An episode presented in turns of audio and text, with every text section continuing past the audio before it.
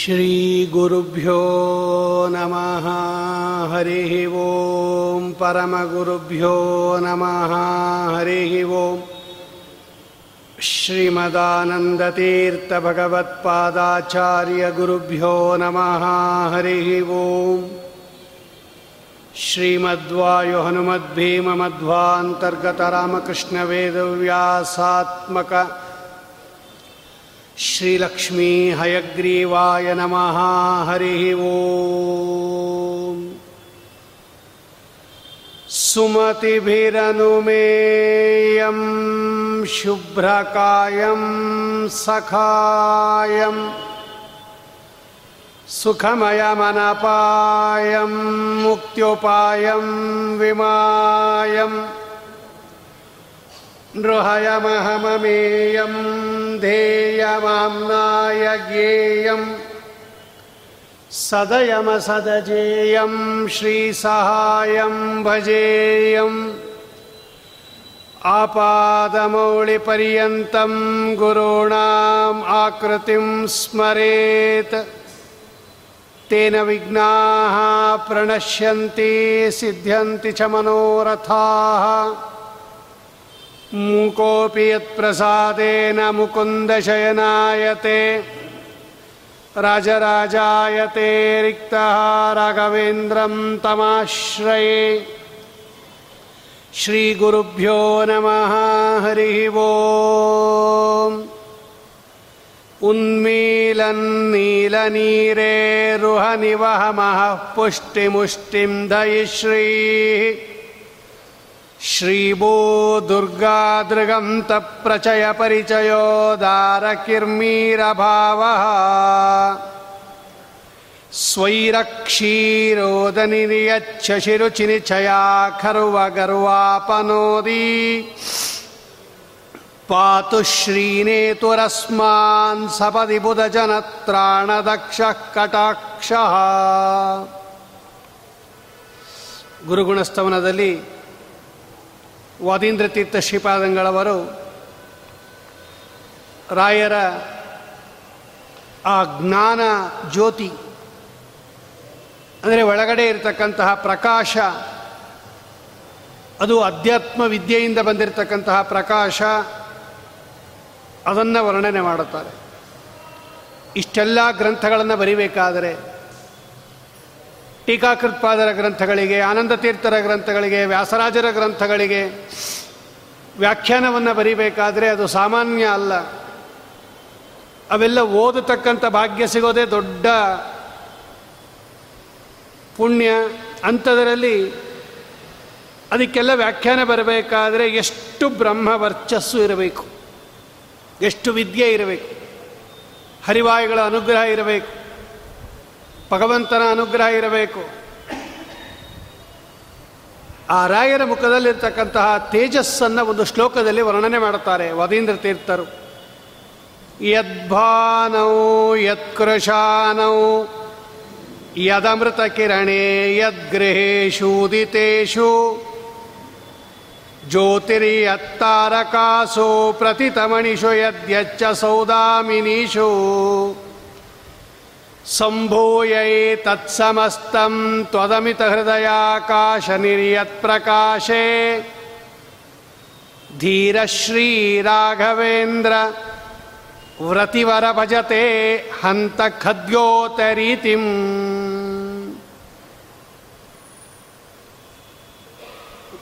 ಈ ರಾಘವೇಂದ್ರ ಸ್ವಾಮಿಗಳ ಮುಖದಲ್ಲಿ ಎಷ್ಟು ಎಷ್ಟು ಕಾಂತಿ ಇದೆ ಅಂದರೆ ವಾದೀಂದ್ರ ತೀರ್ಥರು ಹೇಳುತ್ತಾರೆ, ಮೊದಲು ಲೋಕದಲ್ಲಿ ಪ್ರಕಾಶಮನವಾಗಿರ್ತಕ್ಕಂತಹ ವಸ್ತುಗಳು ಯಾವ್ಯಾವ್ದಿದೆ ಹೇಳ್ರಿ ಇಂದ್ರು. ಲೋಕದಲ್ಲಿ ತೇಜಸ್ಸಿನಿಂದ ಹೊಳೆಯುತ್ತಿರ್ತಕ್ಕಂತಹ ದೇದೀಪ್ಯಮಾನವಾದ ವಸ್ತುಗಳ ಪೈಕಿ ಸೂರ್ಯನಿಗೆ ಅಗ್ರಸ್ಥಾನ.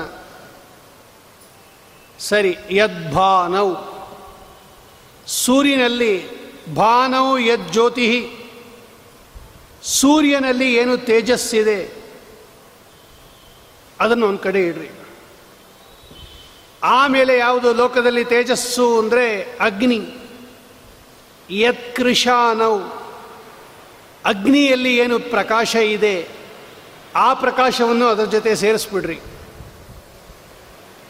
ಆಮೇಲೆ ಅದು ಅಮೃತ ಕಿರಣೆ, ಚಂದ್ರನಲ್ಲಿ ಪ್ರಕಾಶ ಇದೆ, ಅಮೃತ ಕಿರಣಗಳನ್ನು ಸೂಸ್ತಕ್ಕಂತಹ ಚಂದ್ರನಲ್ಲಿ ಏನು ಪ್ರಕಾಶ ಇದೆ ಬೆಳದಿಂಗಳು, ಆ ಬೆಳದಿಂಗಳೆಲ್ಲ ತಗೊಂಡು ಒಂದು ಕಡೆ ಹಾಕ್ರಿ. ಆಮೇಲೆ ಯದ್ಗ್ರಹೇ ಯದ್ಗ್ರಹೇಶು ಉದಿತೇಶು, ಕೆಲವು ಪ್ರಸಿದ್ಧ ಗ್ರಹಗಳು ಏನಿದೆ, ಮಂಗಳ ಗ್ರಹ ಇತ್ಯಾದಿಗಳು ಪ್ರಕಾಶಮಾನವಾದ ಗ್ರಹಗಳು, ಅವೆಲ್ಲ ಅವುಗಳಲ್ಲೂ ಅತ್ಯದ್ಭುತವಾದ ಬೆಳಕಿದೆ, ಆ ಬೆಳಕನ್ನು ಇದಕ್ಕೆ ಸೇರಿಸ್ರಿ ಎಲ್ಲ.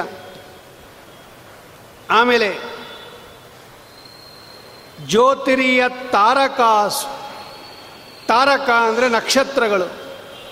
ಇವತ್ತು ನಕ್ಷತ್ರಗಳು ಹೊಳಿತಾ ಇರೋದು ನಮ್ಗೆ ಇಲ್ಲಿಂದನೇ ಗೊತ್ತಾಗತ್ತೆ. ಎಷ್ಟು ದೂರ ಇದ್ದೀವಿ ನಾವು ನಕ್ಷತ್ರದಿಂದ ಇಲ್ಲಿಗೆ ಅದರ ಕಾಂತಿ ಇರಬೇಕಾದರೆ ಅದರ ಸಮೀಪದಲ್ಲಿ ಹೋದಾಗ ಎಷ್ಟು ಕಾಂತಿ ಇದೆ ಅಂತ ಗೊತ್ತಾಗುತ್ತೆ. ಅದರಿಂದ ನಕ್ಷತ್ರಗಳಲ್ಲಿ ಏನು ಕಾಂತಿ ಇದೆ ಅದನ್ನು ಸೇರಿಸ್ರಿ ಅದರ ಜೊತೆಗೆ. ಆಮೇಲೆ ಮಣಿ, ಪ್ರತಿತ ಮಣಿಷು, ಕೆಲವು ಪ್ರಸಿದ್ಧವಾದ ಮಣಿಗಳಿದೆ.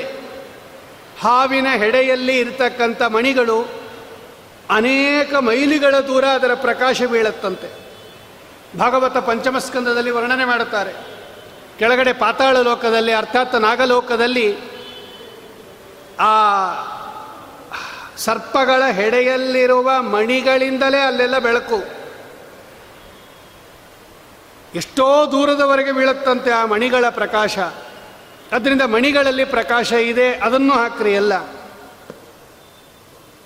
ಆಮೇಲೆ ಸೌದಾಮಿನೀಶು, ಸೌದಾಮಿನಿ ಅಂದರೆ ಸಂಸ್ಕೃತದಲ್ಲಿ ಮಿಂಚು. ಒಂದು ಸಲ ಮಿಂಚು ಬಂದಾಗ ಎಷ್ಟು ಪ್ರಕಾಶ ಬರುತ್ತೆ, ಆ ಮಿಂಚಿನಲ್ಲಿರುವ ಪ್ರಕಾಶ ಅದನ್ನು ಒಂದು ಕಡೆ ಹಾಕ್ರಿ. ಈಗ ಇದನ್ನೆಲ್ಲ ಒಟ್ಟುಗೂಡಿಸ್ಬಿಡ್ರಿ.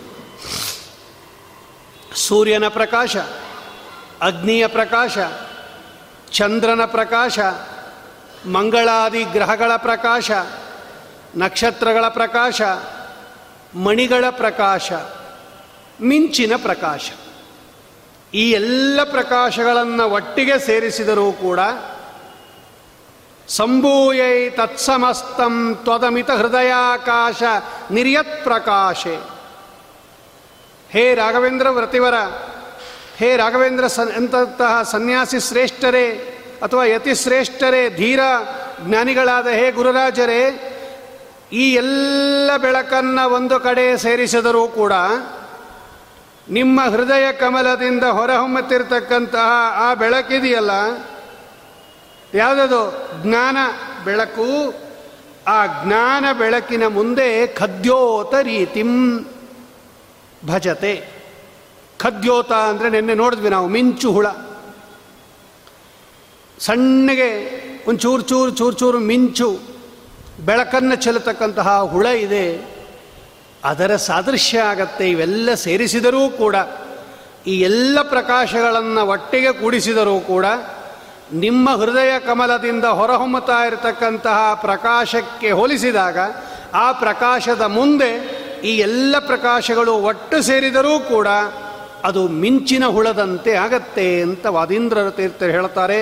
ಹಂತ ಆಶ್ಚರ್ಯ ಇದು. ಎಲ್ಲಿಂದ ಬಂತು ರಾಯರಿಗೆ ಈ ಪ್ರಕಾಶ? ಇವತ್ತು ರಾಯರ ಮುಖಕಮಲದಲ್ಲಿ ಇರತಕ್ಕಂತಹ ಪ್ರಕಾಶಕ್ಕೆ ಬ್ರಹ್ಮವರ್ಚಸ್ಸು ಅಂತ ಕರೀತಾರೆ. ರಾಯರೇ ಬರೆದಿದ್ದಾರೆ ಛಾಂದೋಗ್ಯೋಪನಿಷತ್ತಿನಲ್ಲಿ ಬರೆಯುವಾಗ, ಜ್ಞಾನಿಗಳ ಮುಖದಲ್ಲಿ ಇರತಕ್ಕಂತಹ ಪ್ರಕಾಶ ಅದು ಒಳಗಡೆ ಇರತಕ್ಕಂತಹ ಭಗವದ್ವಿಷಯಕವಾಗಿರ್ತಕ್ಕಂತಹ ವಿದ್ಯೆಯಿಂದ ಬಂದದ್ದು, ಅದಕ್ಕೆ ಬ್ರಹ್ಮವರ್ಚಸ್ಸು ಅಂತ ಕರೀತಾರೆ. ಬ್ರಹ್ಮವರ್ಚಸ್ಸು ಅಂದರೆ ಏನು ಅಂತ ಪ್ರಶ್ನೆ ಬಂದಾಗ ರಾಯರು ಛಾಂದೋಗ್ಯೋಪನಿಷತ್ತಿನಲ್ಲಿ ಬರೀತಾರೆ, ಬ್ರಹ್ಮ ಅಂದರೆ ವೇದಗಳು, ಆ ವೇದಗಳನ್ನು ಅಧ್ಯಯನ ಮಾಡೋದರಿಂದ ಬರತಕ್ಕಂತಹ ತೇಜಸ್ಸಿಗೆ ಬ್ರಹ್ಮವರ್ಚಸ್ಸು ಅಂತ ಕರೀತಾರೆ. ಅಥವಾ ಬ್ರಹ್ಮ ಅಂದರೆ ಸಾಕ್ಷಾತ್ ಪರಮಾತ್ಮ. ಯಾರು ಪರಮಾತ್ಮನನ್ನು ಹೃದಯ ಕಮಲದಲ್ಲಿ ಆರಾಧನೆ ಮಾಡುತ್ತಾರೆ, ಯಾರು ಭಗವಂತನನ್ನು ಒಲಿಸಿಕೊಂಡಿರ್ತಾರೆ, ಆ ಒಳಗಡೆ ಇರತಕ್ಕಂತಹ ಬ್ರಹ್ಮ ಅಂದರೆ ಪರಮಾತ್ಮನ ವರ್ಚಸ್ಸೇನಿದೆ, ದೇದೀಪ್ಯಮಾನವಾದ ಕಾಂತಿ, ಅದು ಇವರ ಮುಖದಲ್ಲಿ ಪ್ರತಿಫಲನವಾಗುತ್ತಾ ಇರುತ್ತೆ. ಇದಕ್ಕೆ ಬ್ರಹ್ಮವರ್ಚಸ್ಸು ಅಂತ ಕರೀತಾರೆ. ಅರ್ಥಾತ್ ವಿದ್ಯೆಯಿಂದ ಬಂದ ವರ್ಚಸ್ಸಿಗೆ ಬ್ರಹ್ಮವರ್ಚಸ್ಸು ಅಂತ ಕರೀತಾರೆ. ಅದು ಏನು? ವೇದವಿದ್ಯೆ. ರಾಯರ ಮುಖದಲ್ಲಿ ಬ್ರಹ್ಮವರ್ಚಸ್ಸು ಬರಬೇಕಾದರೆ ಏನು ಕಾರಣ ಅಂದರೆ, ರಾಯರಲ್ಲಿ ಭಗವಂತ ಯಾವಾಗಲೂ ಐದು ರೂಪದಿಂದ ಇರುತ್ತಾನೆ. ಅದು ಅಪರಿಮಿತವಾದ ಕಾಂತಿ, ಭಗವಂತನ ಕಾಂತಿ. ಕೋಟಿ ಸೂರ್ಯ ಪ್ರತೀಕಾಶಂ ಚಂದ್ರಕೋಟಿ ಸುಶೀತಲಂ. ಭಗವಂತನನ್ನು ಎಲ್ಲೆಲ್ಲಿ ಹೊಗಳೋವಾಗಲೂ ಕೂಡ ಅಪರಿಮಿತ ಕಾಂತಿ ಉಳ್ಳವನು ಅಂತ ಸ್ತೋತ್ರ ಮಾಡುತ್ತಾರೆ ಅವನನ್ನು. ಅಂತಹ ಅಪರಿಮಿತ ಕಾಂತಿಯಿಂದ ಕೂಡಿರತಕ್ಕಂತಹ ಭಗವಂತನ ಐದು ರೂಪಗಳು ಯಾವಾಗಲೂ ರಾಯರ ಒಳಗಡೆ ಇದೆ, ರಾಯರ ಬೃಂದಾವನದಲ್ಲೇ ಇದೆ ಅಂತ ವಿಜಯದಾಸರು ಹೇಳುತ್ತಾರೆ. ವಿಜಯದಾಸರು ಮಂತ್ರಾಲಯಕ್ಕೆ ಹೋದಾಗ ದರ್ಶನ ಮಾಡೋಕ್ಕೆ ಬೃಂದಾವನದ ಒಳಗಡೆ ರಾಯರ ದರ್ಶನ ಕೊಡೋರಂತೆ ಅವರಿಗೆ. ನಮ್ಮಂಗೆ ಅವರು ಬರೀ ಕಲ್ಲಿನ ವೃಂದಾವನ, ಶಿಲಾ ವೃಂದಾವನ ನೋಡ್ಕೊಂಡು ನಮಸ್ಕಾರ ಹಾಕ್ಕೊಂಡು ಬರ್ತಾ ಇರಲಿಲ್ಲ. ಆ ಬೃಂದಾವನದ ಒಳಗಡೆ ಇರತಕ್ಕಂತಹ ರಾಯರು ಸಾಕ್ಷಾತ್ತಾಗಿ ವಿಜಯದಾಸರಿಗೆ ದರ್ಶನ ಕೊಡೋರಂತೆ. ವಿಜಯದಾಸರೇ ತಮ್ಮ ಕೃತಿಯಲ್ಲಿ ಹೇಳುತ್ತಾರೆ, ಅದು ಬರೀ ರಾಯರನ್ನು ನೋಡ್ತಾ ಇರಲಿಲ್ವಂತೆ ಅವರು. ಶ್ರೀಮದ್ ಆಚಾರ್ಯರಿಂದ ಪ್ರಾರಂಭ ಮಾಡಿಕೊಂಡು ತಮ್ಮ ಗುರುಗಳ ಪರ್ಯಂತ ಎಲ್ಲರನ್ನ, ಅರ್ಥಾತ್ ರಾಯರ ಪರ್ಯಂತ ಎಲ್ಲರನ್ನೂ ನೋಡೋರಂತೆ ಅವರು. ಯಾರು? ವಿಜಯದಾಸರು. ಅಲವಬೋಧ ಮಿಕಾದ ಮಹಾಮುನಿಗಳು ಸಾಂಶರು ಒಂದು ರೂಪದಿ ನೆಲೆಯಾಗಿ ನಿತ್ಯದಲ್ಲಿ ಇಬ್ಬರು ಒಲಿಸಿಕೊಳ್ಳುತ್ತಲಿ ತಮ್ಮ ಗುಣಗಳ ಅತಿಶಯದಿಂದ ಒಲಿಸಿಕೊಳ್ಳುತ್ತ ತಮ್ಮ ತಮಗಿಂದ ಅಧಿಕರಿಂದುಪದೇಶ ಮಾರ್ಗದಿ ಕಲಿಯುಗಾದಳು ಕೇವಲ ಕತ್ತಲೆಯ ಹರಿಸುವ ಸೊಬಗ ಸಂತತ ನೋಡಿದೆ ಗುರುಗಳ ನೋಡಿದೆ ಅಂತಾರೆ ವಿಜಯದಾಸರು. ಅವು ಬೃಂದಾವನದಲ್ಲಿ ರಾಯರ ದರ್ಶನ ಮಾಡಿದ್ದನ್ನು ವಿಜಯದಾಸರು ಒಂದು ದೇವರನಾಮ ಬರೆದಿದ್ದಾರೆ. ಅಲ್ಲಿ ಹೇಳ್ತಾರೆ ಅವರು, ಅಲವಬೋಧ ಮಿಕ್ಕಾದ ಮಹಾಮುನಿಗಳು ಸಾಂಶರು ಒಂದು ರೂಪದಲ್ಲಿ ನೆಲೆಯಾಗಿ ನಿತ್ಯದಲ್ಲಿ ಇಬ್ಬರು. ರಾಯರ ಬೃಂದಾವನದಲ್ಲಿ ಬರೀ ರಾಯರಿದ್ದಾರೆ ಅಂತ ತಿಳ್ಕೊಂಡ್ಬಿಡ್ಬೇಡ್ರಿ, ಅಷ್ಟು ಯತಿಗಳು ಇದ್ದಾರಂತವರು. ಏನು ಮಾಡ್ತಾ ಇರ್ತಾರೆ ಅಷ್ಟು ಯತಿಗಳು ಬೃಂದಾವನದಲ್ಲಿ?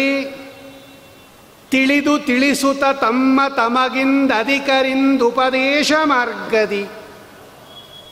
ದೊಡ್ಡವರು ಚಿಕ್ಕವರಿಗೆ ಪಾಠ ಹೇಳ್ಕೊಡ್ತಾ ಇರ್ತಾರಂತೆ, ಚಿಕ್ಕವರು ದೊಡ್ಡವ್ರ ಹತ್ರ ಪಾಠ ಓದ್ತಾ ಇರ್ತಾರಂತೆ ಬೃಂದಾವನದ ಒಳಗಡೆ.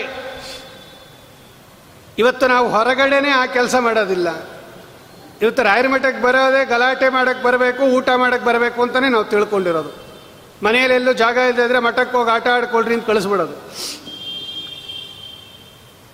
ಅಥವಾ ಎಲ್ಲೋ ಊಟಕ್ಕೆ ಅನುಕೂಲ ಇಲ್ಲ ಅಂದರೆ ರಾಯರ ಮಠ ಇದೆಯಲ್ಲ ಹೊಟ್ಟೋಗಿ ಅಂತ ಹೇಳೋದು. ನಿಜವಾಗಲೂ ರಾ ಮಠದಲ್ಲಿ ಮಾಡಬೇಕಾಗಿರ್ತಕ್ಕಂತಹ ಕಾರ್ಯ ಪಾಠ ಪ್ರವಚನ. ಮಠ ಶಬ್ದಕ್ಕೆ ಡಿಕ್ಷನರಿ ತೆಗೆದು ನೋಡಿದಾಗ ಯಾವುದನ್ನು ಮಠ ಅಂತ ಕರಿಬೇಕು ಅಂದಾಗ ಮಠ ಛಾತ್ರಾದಿ ನಿಲಯ ಕೋಶ.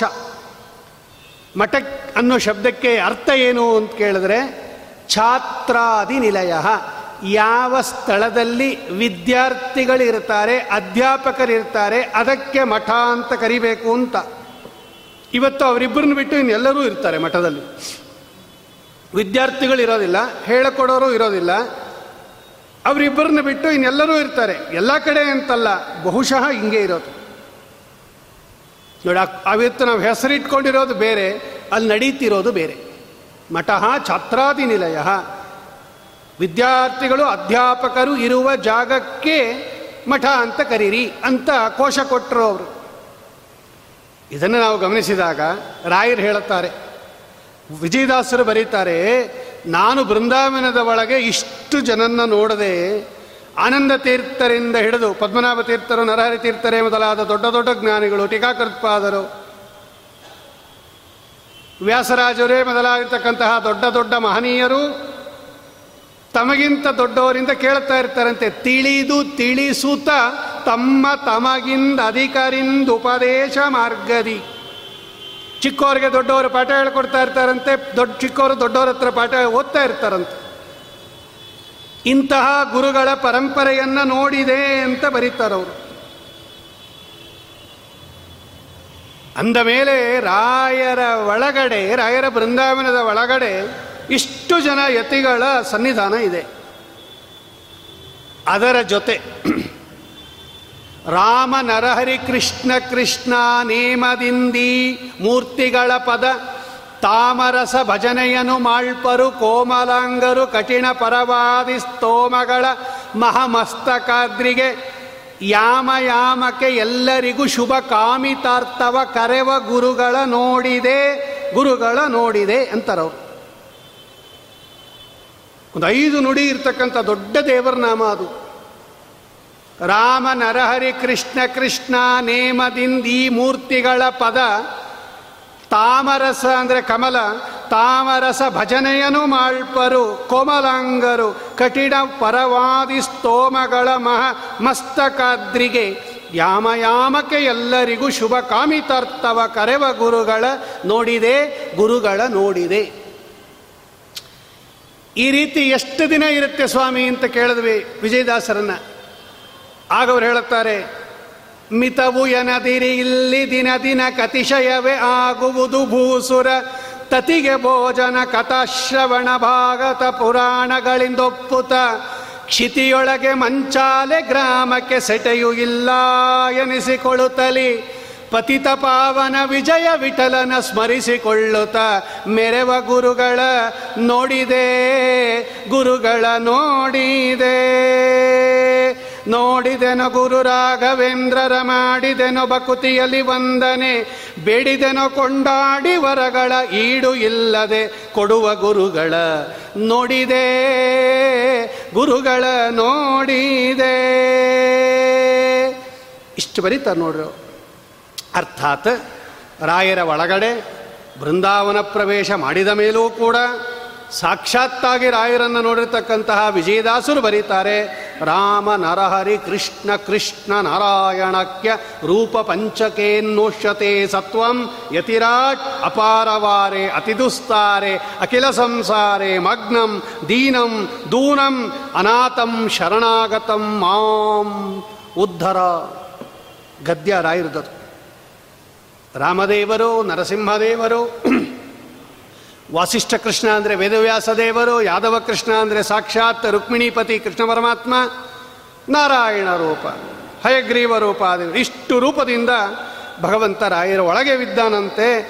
ಒಂದೊಂದು ರೂಪ ಇದ್ದರೆ ಕೋಟಿ ಕೋಟಿ ಸೂರ್ಯರ ಕಾಂತಿ ಅಂಥದ್ರಲ್ಲಿ ಇಷ್ಟು ಭಗವದ್ ರೂಪಗಳು ಏಕಕಾಲಕ್ಕೆ ರಾಯರಲ್ಲಿ ಇದ್ದ ಮೇಲೆ ಆ ಒಳಗಡೆ ಇರ್ತಕ್ಕಂತಹ ಭಗವಂತನ ಕಾಂತಿ ರಾಯರ ಮುಖದಿಂದ ಆಚೆಗೆ ಬರ್ತಾ ಇದೆಯಂತೆ. ಭಗವಂತನನ್ನೂ ಧಾರಣೆ ಮಾಡಿದ್ದಾರೆ. ಭಗವಂತನನ್ನು ಪ್ರತಿಪಾದನೆ ಮಾಡತಕ್ಕಂತಹ ವೇದಗಳು, ಉಪನಿಷತ್ತುಗಳು, ಸೂತ್ರಗಳು, ರಾಯರ ಗ್ರಂಥಗಳ ವೈಭವ ಇದೆಯಲ್ರಿ, ಭಾರೀ ದೊಡ್ಡದು. ಎಷ್ಟು ಗ್ರಂಥ ಬರೀಬೋದು ಒಬ್ಬ ವ್ಯಕ್ತಿ? ಎಂಥ ಉದ್ಗ್ರಂಥಗಳನ್ನು ರಾಯರು ರಚನೆ ಮಾಡಿಕೊಟ್ಟಿದ್ದಾರೆ. ಇಂತಹ ಆ ನಿಮ್ಮ ಮುಖ ಕಮಲದಿಂದ ಬರತಕ್ಕಂತಹ ಈ ಗ್ರಹಗಳಾದರೂ ಯಾವಾಗಲಾದರೂ ಮಸುಕಾಗಬಹುದು. ಸೂರ್ಯನೂ ಕೂಡ ಗ್ರಹಣ ಹಿಡಿದಾಗ ಮಂಕಾಗಬಹುದು. ಚಂದ್ರನೂ ಕೂಡ ಅಮಾವಾಸ್ಯ ದಿನ ಕಾಣದೇ ಇರಬಹುದು. ಮಣಿಗಳ ಮೇಲೆ ಕೆಸರು ಬಿದ್ದಾಗ ಮಣಿಗಳ ಜು ಪ್ರಕಾಶ ಹೊರಗಡೆ ಬರೋದಿಲ್ಲ. ಆದರೆ ನಿಮ್ಮ ಹೃದಯ ಕಮಲದಲ್ಲಿರ್ತಕ್ಕಂತಹ ಜ್ಞಾನ ಜ್ಯೋತಿ ಇದೆಯಲ್ಲ, ಪ್ರಕಾಶ, ಅದು ಯಾವಾಗಲೂ ಇರುತ್ತೆ. ಸದಾ ವಿದ್ಯಮಾನನಾಗಿದ್ದಾನೆ ಭಗವಂತ ಅಂತ ವಿಜಯದಾಸರ ಮಾತು ಕೂಡ ಇಲ್ಲಿ ನಮಗೆ ತುಂಬ ಸಹಕಾರ ಮಾಡುತ್ತೆ. ಇಂತಹ ಜ್ಞಾನ ಪ್ರಕಾಶ ನಿಮ್ಮದು ಅಂತ ಹೇಳಿ ರಾಯರ ಎಲ್ಲ ಮಹಿಮೆಗಳನ್ನು ಬಿಟ್ಟು ನೀವು ಗ್ರಂಥ ರಚನೆ ಯಾಕೆ ಹೊಗಳಿದ್ರಿ? ನಿಮ್ಗೆ ಯಾಕೆ ಅದು ಇಷ್ಟ ಆಯಿತು? ಒಬ್ಬ ವ್ಯಕ್ತಿಯಲ್ಲಿ ಅನೇಕ ಗುಣಗಳಿರುತ್ತೆ. ನೀವು ಯಾಕೆ ಆ ವ್ಯಕ್ತಿಗೆ ಮೆಚ್ತೀರಾ? ಅದಕ್ಕೋಸ್ಕರ ನೀವು ಅವನಿಗೆ ಓಟ್ ಹಾಕಿದ್ರಿ ಅಂತ ಕೇಳಿದ್ರೆ ನೀವು ಯಾವುದೋ ಒಂದು ಗುಣ ಹೇಳ್ತೀರಾ, ಪರೋಪಕಾರ, ಕಷ್ಟದಲ್ಲಿರೋರಿಗೆ ಸಹಾಯ ಮಾಡುತ್ತಾರೆ, ಅದಕ್ಕೆ ನನಗೆ ಇಷ್ಟ ಆಯಿತು. ಎಲ್ಲರೊಡನೆ ಆತ್ಮೀಯವಾಗಿ ಬೆರೀತಾರೆ, ಮಾತಾಡಿಸ್ತಾರೆ, ನಮಗದು ತುಂಬ ಇಷ್ಟ ಆಯಿತು. ಒಬ್ಬೊಬ್ಬರಿಗೆ ಒಂದೊಂದು ಗುಣ ಇಷ್ಟ ಆಗಿರುತ್ತೆ, ಅದಕ್ಕೆ ನೀವು ಅವ್ರನ್ನ ಎಲೆಕ್ಟ್ ಮಾಡೋದು. ವದೀಂದ್ರ ತೀರ್ಥರನ್ನ ಕೇಳಿದ್ವಿ, ನಿಮಗೆ ರಾಯರ ಯಾವ ಗುಣ ಇಷ್ಟ ಆಯಿತು? ನಾನು ಅವರ ಗ್ರಂಥ ರಚನೆ ಮಾಡೋದಿದೆಯಲ್ಲ, ಅವರ ಗ್ರಂಥ ರಚನಾ ಶೈಲಿ, ಅವರ ಗ್ರಂಥ ರಚನಾ ಕೌಶಲ್ಯ, ಅದನ್ನು ವರ್ಣನೆ ಮಾಡ್ತೀನಿ. ಅವರ ಪವಾಡಗಳು ಎಲ್ಲ ವರ್ಣನೆ ಮಾಡೋದಿಲ್ಲ ಅಂದರು. ಯಾಕೆ ನಿಮಗದು ಇಷ್ಟ ಆಯಿತು? ಇಷ್ಟು ಗುಣಗಳ ಪೈಕಿ ಆ ಗ್ರಂಥ ರಚನೆ ಮಾಡುವ ಕುಶಲತೆ, ಆ ಶೈಲಿ ನನಗರ್ಥ, ತುಂಬ ಸಂತೋಷ ಆಯಿತು. ಅದಕ್ಕೆ ಬರೀ ಗ್ರಂಥ ವರ್ಣನೆ ಮಾಡ್ತೀನಿ. ಯಾತಕ್ಕೆ ಅಂದರೆ ವಾದೀಂದ್ರ ತೀರ್ಥರು ಹೇಳ್ತಾರೆ, ಅವರ ಶೈಲಿ ಹೆಂಗಿದೆ ಗೊತ್ತಾ? ಚಿತ್ತೇನಾಯುಕ್ತಮರ್ಥಂ ಕಲಯತಿ ಸಹಸ ನಾಭಿದತ್ತೇನ ಸದ್ಭಿಹಿ ಸಾಕಂ ಮೀಮಾಂಸತೇವ ನಲಿಕತಿ ವಚಸೋದ್ಘಾಟಯತ್ಯಾಶಯಂ ಸ್ವಂ ಉಕ್ತನ್ನೋ ವಕ್ತಿಭೂಯಃ ಕ್ವಚಿದಪಿ ಲಿಖಿತಂ ನೈವ ನಿರ್ಮಾಷ್ಟಿ ತಸ್ಮಾತ್ ಅಸ್ಮಾಭಿಃ ಸತ್ಪ್ರಬಂಧ ಪ್ರಣಯನ ವಿಷಯೇ ಸ್ತೂಯತೆ ರಾಘವೇಂದ್ರಃ. ಎಷ್ಟು ಚೆನ್ನಾಗಿ ಬರೀತಾರೆ ರಾಯರು ಅಂದರೆ, ವಾದೀಂದ್ರ ತೀರ್ಥರು ಹೇಳ್ತಾರೆ, ಒಬ್ಬ ವ್ಯಕ್ತಿ ಬರೀಬೇಕಾದರೆ ಮೊದಲು ಏನಾದರೂ ಬರೀಬೇಕಾದರೆ ಆ ವಿಷಯ ಅವನ ಮನಸ್ಸಿನಲ್ಲಿ ಬಂದಿರಬೇಕು. ಮನಸ್ಸಿನಲ್ಲಿ ಬರುತ್ತೆ ಈ ವಿಷಯ, ಆಮೇಲೆ ಅದು ಬರವಣಿಗೆ ಮೂಲಕ ಹೊರಗಡೆ ಬರುತ್ತೆ. ಇದು ನಿಯಮ. ಇದು ಈ ಕಾಗ್ದ ಬರಿಬೇಕಾದ್ರೆ ಮೊದಲು ಆಲೋಚನೆ ಮಾಡ್ತೀವಲ್ಲ, ಪೆನ್ ತೊಗೊಂಡು ಹಿಂಗೆ ಹೊಡ್ಕೋತಾ ಇರ್ತೀವಿ ನೋಡಿ, ಏನು ಬರೆಯೋದು ಅಂತ. ಅಂದರೆ ಇಲ್ಲಿ ಬರಬೇಕು ವಿಷಯ ಮೊದಲು, ಓ ಈ ಥರ ಬರೀ, ಆಮೇಲೆ ಬರಿತೀವಿ ಅದನ್ನು, ತಿರ್ಗಾ ಹೊಡಿತೀವಿ ಏನು ಬರುತ್ತೆ ಅಂತ. ಅಂದ್ರೇನು, ಮೊದಲು ಬರವಣಿಗೆಗೆ ಬರೋಕ್ಕಿಂತ ಮುಂಚೆ ಅಥವಾ ಮಾತಾಡೋಕ್ಕಿಂತ ಮುಂಚೆ ಅದು ಮನಸ್ಸಿನಲ್ಲಿ ಬರುತ್ತೆ ಅಂತ ನಿಯಮ ನಮ್ಮಲ್ಲಿ. ಓಂ ವಾಂಗ್ ಮನಸಿ ದರ್ಶನಾತ್ ಶಬ್ದಾತ್ ಚಾವೋ ಅಂತ ಒಂದು ಸೂತ್ರ ಇದೆ. ಅಂದರೆ ಈ ವಾಕ್ ಇದೆಯಲ್ಲ, ಈ ಪಾರ್ವತೀ ದೇವಿ ಮನೋಭಿಮಾನಿ ರುದ್ರದೇವರ ಅಧೀನದಲ್ಲಿ ಇರ್ತಾಳೆ ಯಾವತ್ತೂ ಕೂಡ. ಅದಕ್ಕೆ ಮೊದಲು ಮನಸ್ಸಿಗೆ ಬಂದದ್ದೇ ಆಮೇಲೆ ಮಾತಿಗೆ ಬರೋದು. ಏನಾದರೂ ಮಾತಾಡಬೇಕಾದ್ರೆ ಏನು ಹೇಳಬೇಕು ಅಂತ ಮೊದಲು ಆಲೋಚನೆ ಮಾಡಿ ತಾನೇ ಹೇಳೋದು. ಮೊದಲು ಮನಸ್ಸಿಗೆ ಬರಬೇಕು, ಆಮೇಲೆ ಮಾತಿನಲ್ಲಿ ಬರೋದದು. ಅಂದರೆ ಮನೋಭಿಮಾನಿ ರುದ್ರದೇವರ ಅಧೀನ ಈ ವಾಗ್ ಅಧಿ ಅಭಿಮಾನಿ ಪಾರ್ವತಿ. ಬರವಣಿಗೆನೂ ಅಷ್ಟೆ. ರಾಘವೇಂದ್ರ ಸ್ವಾಮಿಗಳು ಚಿತ್ತೆ ಮನಸ್ಸಿನಲ್ಲಿ ನ ಅಯುಕ್ತಂ ಅರ್ಥಂ ಕಲಯತಿ. ರಾಯರ ಮನಸ್ಸಿನಲ್ಲಿ ಯಾವಾಗಲೂ ಕೂಡ ಅಯುಕ್ತಂ ಅಂದರೆ ಕೆಟ್ಟ ವಿಷಯವನ್ನು, ಶಾಸ್ತ್ರಕ್ಕೆ ವಿರುದ್ಧವಾದ ವಿಷಯವನ್ನು ಅವರ ಮನಸ್ಸಿನಲ್ಲಿ ಬರೋದೇ ಇಲ್ವಂತ. ರಾಯರ ಗ್ರಂಥದಲ್ಲಿ ಯಾಕೆ ತಪ್ಪಿಲ್ಲ ಅಂದರೆ ರಾಯರ ಮನಸ್ಸಿನಲ್ಲೇ ತಪ್ಪು ವಿಷಯ ಇಲ್ಲ. ವಾದೀಂದ್ರ ತೀರ್ಥರು ಹೇಳ್ತಾರೆ, ಮನಸ್ಸಿನಲ್ಲಿ ತಪ್ಪು ವಿಷಯ ಇದ್ರೇ ಮಾತಿನಲ್ಲಿ ಅಥವಾ ಕೃತಿಯಲ್ಲಿ ತಪ್ಪು ವಿಷಯ ಬರೋದು. ನಾವು ಕೆಲವು ಸಲ ಮಾತಾಡಿಬಿಡ್ತೀವಿ, ಆಮೇಲೆ ಹಿಂಗೆ ಆಡಬಾರ್ದಾಯಿತು ಅಂತೀವಿ. ಚಿತ್ತೇನ ಅಯುಕ್ತಂ ಅರ್ಥಂ ಕಲಯತಿ. ಯಾವ ಕಾಲಕ್ಕೂ ಕೂಡ ರಾಘವೇಂದ್ರ ಸ್ವಾಮಿಗಳ ಬುದ್ಧಿಯಲ್ಲಿ ವೇದಕ್ಕೆ ವಿರುದ್ಧವಾದ, ಶಾಸ್ತ್ರಕ್ಕೆ ವಿರುದ್ಧವಾದ, ಪೂರ್ವಾಚಾರ್ಯರಿಗೆ ಅಂದರೆ ತಮ್ಮ ಗುರುಗಳ ಗುರುಗಳ ಗುರುಗಳಿಗೆ ವಿರುದ್ಧವಾದ ಒಂದು ಅರ್ಥವನ್ನು ಅವರು ಚಿಂತನೆ ಮಾಡೋದಿಲ್ವಂಥವ್ರು. ಸಹಸಾ ನಾಭಿದಪ್ತೆ. ಇನ್ನೊಂದು ಗುಣ ರಾಯರ್ದೇನು ಅಂದರೆ ಆಲೋಚನೆ ಮಾಡದೆ ಒಂದು ಮಾತಾಡೋದಿಲ್ವಂತೆ ಅವರು. ಕೆಲವರು ಯೋಚನೆ ಮಾಡಲ್ಲ, ಹೇಳಿಬಿಡ್ತಾರೆ ಟಕ್ ಅಂತ. ಆಮೇಲೆ ಏನು ತಿಳ್ಕೊಬೇಡಿ ಸರ್, ತಪ್ಪಾಗೋಯ್ತು, ಹಂಗೆ ಹೇಳ್ಬಾರ್ದಾಗಿತ್ತು, I will take back my words, ನಾ ವಾಪಸ್ ತೊಗೊಂಡ್ಬಿಡ್ತೀನಿ, ದಯವಿಟ್ಟು ಏನು ತಿಳ್ಕೊಬೇಡಿ, ಏನೋ ಅಂದ್ಬಿಟ್ಟೆ, ಹಂಗೆ ಮಾಡಬಾರ್ದಂತ. ಈ ಒಂದು ಮಾತು ಆಡಬೇಕಾದ್ರೆ ಮೊದಲು ಹತ್ತು ಸಲ ಆಲೋಚನೆ ಮಾಡಿರ್ಬೇಕಂತೆ, ಈ ಮಾತು ಆಡಬೇಕಾ ಬೇಡವಾ, ಆಡಿದ್ರೇನು ಬಿಟ್ರೇನು, ಏನು ಮುಂದೇನು ತೊಂದರೆ ಆಗತ್ತೆ ಅಂಥೇಳಿ ಆಮೇಲೆ ಆಡಬೇಕಂತೆ ಅದನ್ನು. ಸಹಸ ಅಂದರೆ ದುಡುಕಿ ಮಾತಾಡ್ತಾ ಇರಲಿಲ್ವಂತೆ ರಾಯರು. ಇದಕ್ಕಿದ ತಕ್ಷಣ ಏನೋ ಹೇಳಿಬಿಡೋದು. ಈ ಕೆಲವರು ಇದಕ್ಕೆ ಹೋಗ್ತಾರೆ, ಕ್ವಿಜ್ಗೆ ಹೋಗ್ತಾರೆ, ಅವನಿನ್ನ ಪ್ರಶ್ನೆ ಮುಗಿಸೇ ಇರಲ್ಲ, ಆಗಲೇ ಇವರು ಉತ್ತರ ಹೇಳ್ಬಿಡ್ತಾರೆ, ತಪ್ಪು ಉತ್ತರ. ಅವನು ಇಲ್ಲ ಇಲ್ಲ ಇಲ್ಲ ಆಮೇಲೆ ಸರಿ ಹೇಳ್ತೀನಿ ಅಂದರೆ ಅವನೊಂದು ಸಲ ಹೇಳಿದ್ರೆ ಆಗೋಯ್ತು, ನಾವೇನು ಮಾಡೋಣ, ನಿಮಗೆ ಟೈಮ್ ಕೊಟ್ಟಿದ್ವಿ, ಹತ್ತು ಸೆಕೆಂಡ್ ಟೈಮ್ ಕೊಟ್ಟಿದ್ವಿ, ಯೋಚನೆ ಮಾಡಿ ಹೇಳು ಅಂತ. ಅವನಿನ್ನ ಒಂದು ಸೆಕೆಂಡು ಇಲ್ಲ, ಟಕ್ ಅಂತ ಹೇಳ್ಬಿಡ್ತಾನೆ ಅವನು. ಆಮೇಲೆ ಅದಲ್ಲ ಸರ್ ಬೇರೆ ಹೇಳ್ತೀನಿ ಅಂದರೆ ಹಂಗೆಲ್ಲ ತೊಗೊಳಕ್ಕಾಗಲ್ಲ, ಟೈಮ್ ತೊಗೊಂಡು ಹೇಳಬೇಕಾಗಿತ್ತು, ನೀನು ಒಂದು ಸಲ ತೊಗೊಂಡ್ಮೇಲೆ ಹೇಳೋಕ್ಕಾಗಲ್ಲ, ತಪ್ಪು ಅಂತ ಮಾರ್ಕ್ಸ್ ಇಂಟು ಹಾಕ್ಬಿಡ್ತಾನೆ ಅವನು. ರಾಯರು ಹಂಗಲ್ವಂತೆ, ಒಂದು ಮಾತಾಡೋವಾಗ ಚೆನ್ನಾಗಿ ಆಲೋಚನೆ ಮಾಡಿ ಮಾತಾಡ್ತಾರಂತೆ. ಸಹಸಾ ನಾಭಿದತ್ತೇ, ಇದು ರಾಯರ ಇನ್ನೊಂದು ಕ್ವಾಲಿಟಿ. ನ ಸದ್ಭಿಹಿ ಸಾಕಂ ಮೀಮಾಂಸತೆ. ಜ್ಞಾನಿಗಳ ಜೊತೆಯಲ್ಲಿ ಒಣಚರ್ಚೆಗೆ ಹೋಗೋದಿಲ್ವಂತೆ ರಾಯರು. ಅವರು ಜ್ಞಾನಿಗಳು ಅಂತ ಗೊತ್ತಾದ ಮೇಲೆ ಸುಮ್ಮನೆ ಶುಷ್ಕ ತರ್ಕ, ಅದು ಒಣ ತರ್ಕ, ಒಣ ಜಗಳ ಅಂತ ಕರೀತಾರೆ ಅವರು. ಒಬ್ಬ ಜ್ಞಾನಿಗಳ ಜೊತೆಯಲ್ಲಿ ರಾಯರು ವಿವಾದವನ್ನು ಮಾಡೋದಿಲ್ವಂತೆ. ನಾ ಸದ್ಭಿಹಿ ಸಾಕಂ ನ ಮೀಮಾಂಸತೆ. ಅದು ಯಾಕೆ ಹಿಂಗೆ, ಇದ್ಯಾಕೆ ಹಂಗೆ, ಅದು ಯಾಕೆ ಹಿಂಗಾಗಬಾರ್ದು, ಹಂಗೆ ಯಾಕೆ ಹಿಂಗಾಗಬಾರ್ದು? ಹ್ಞೂ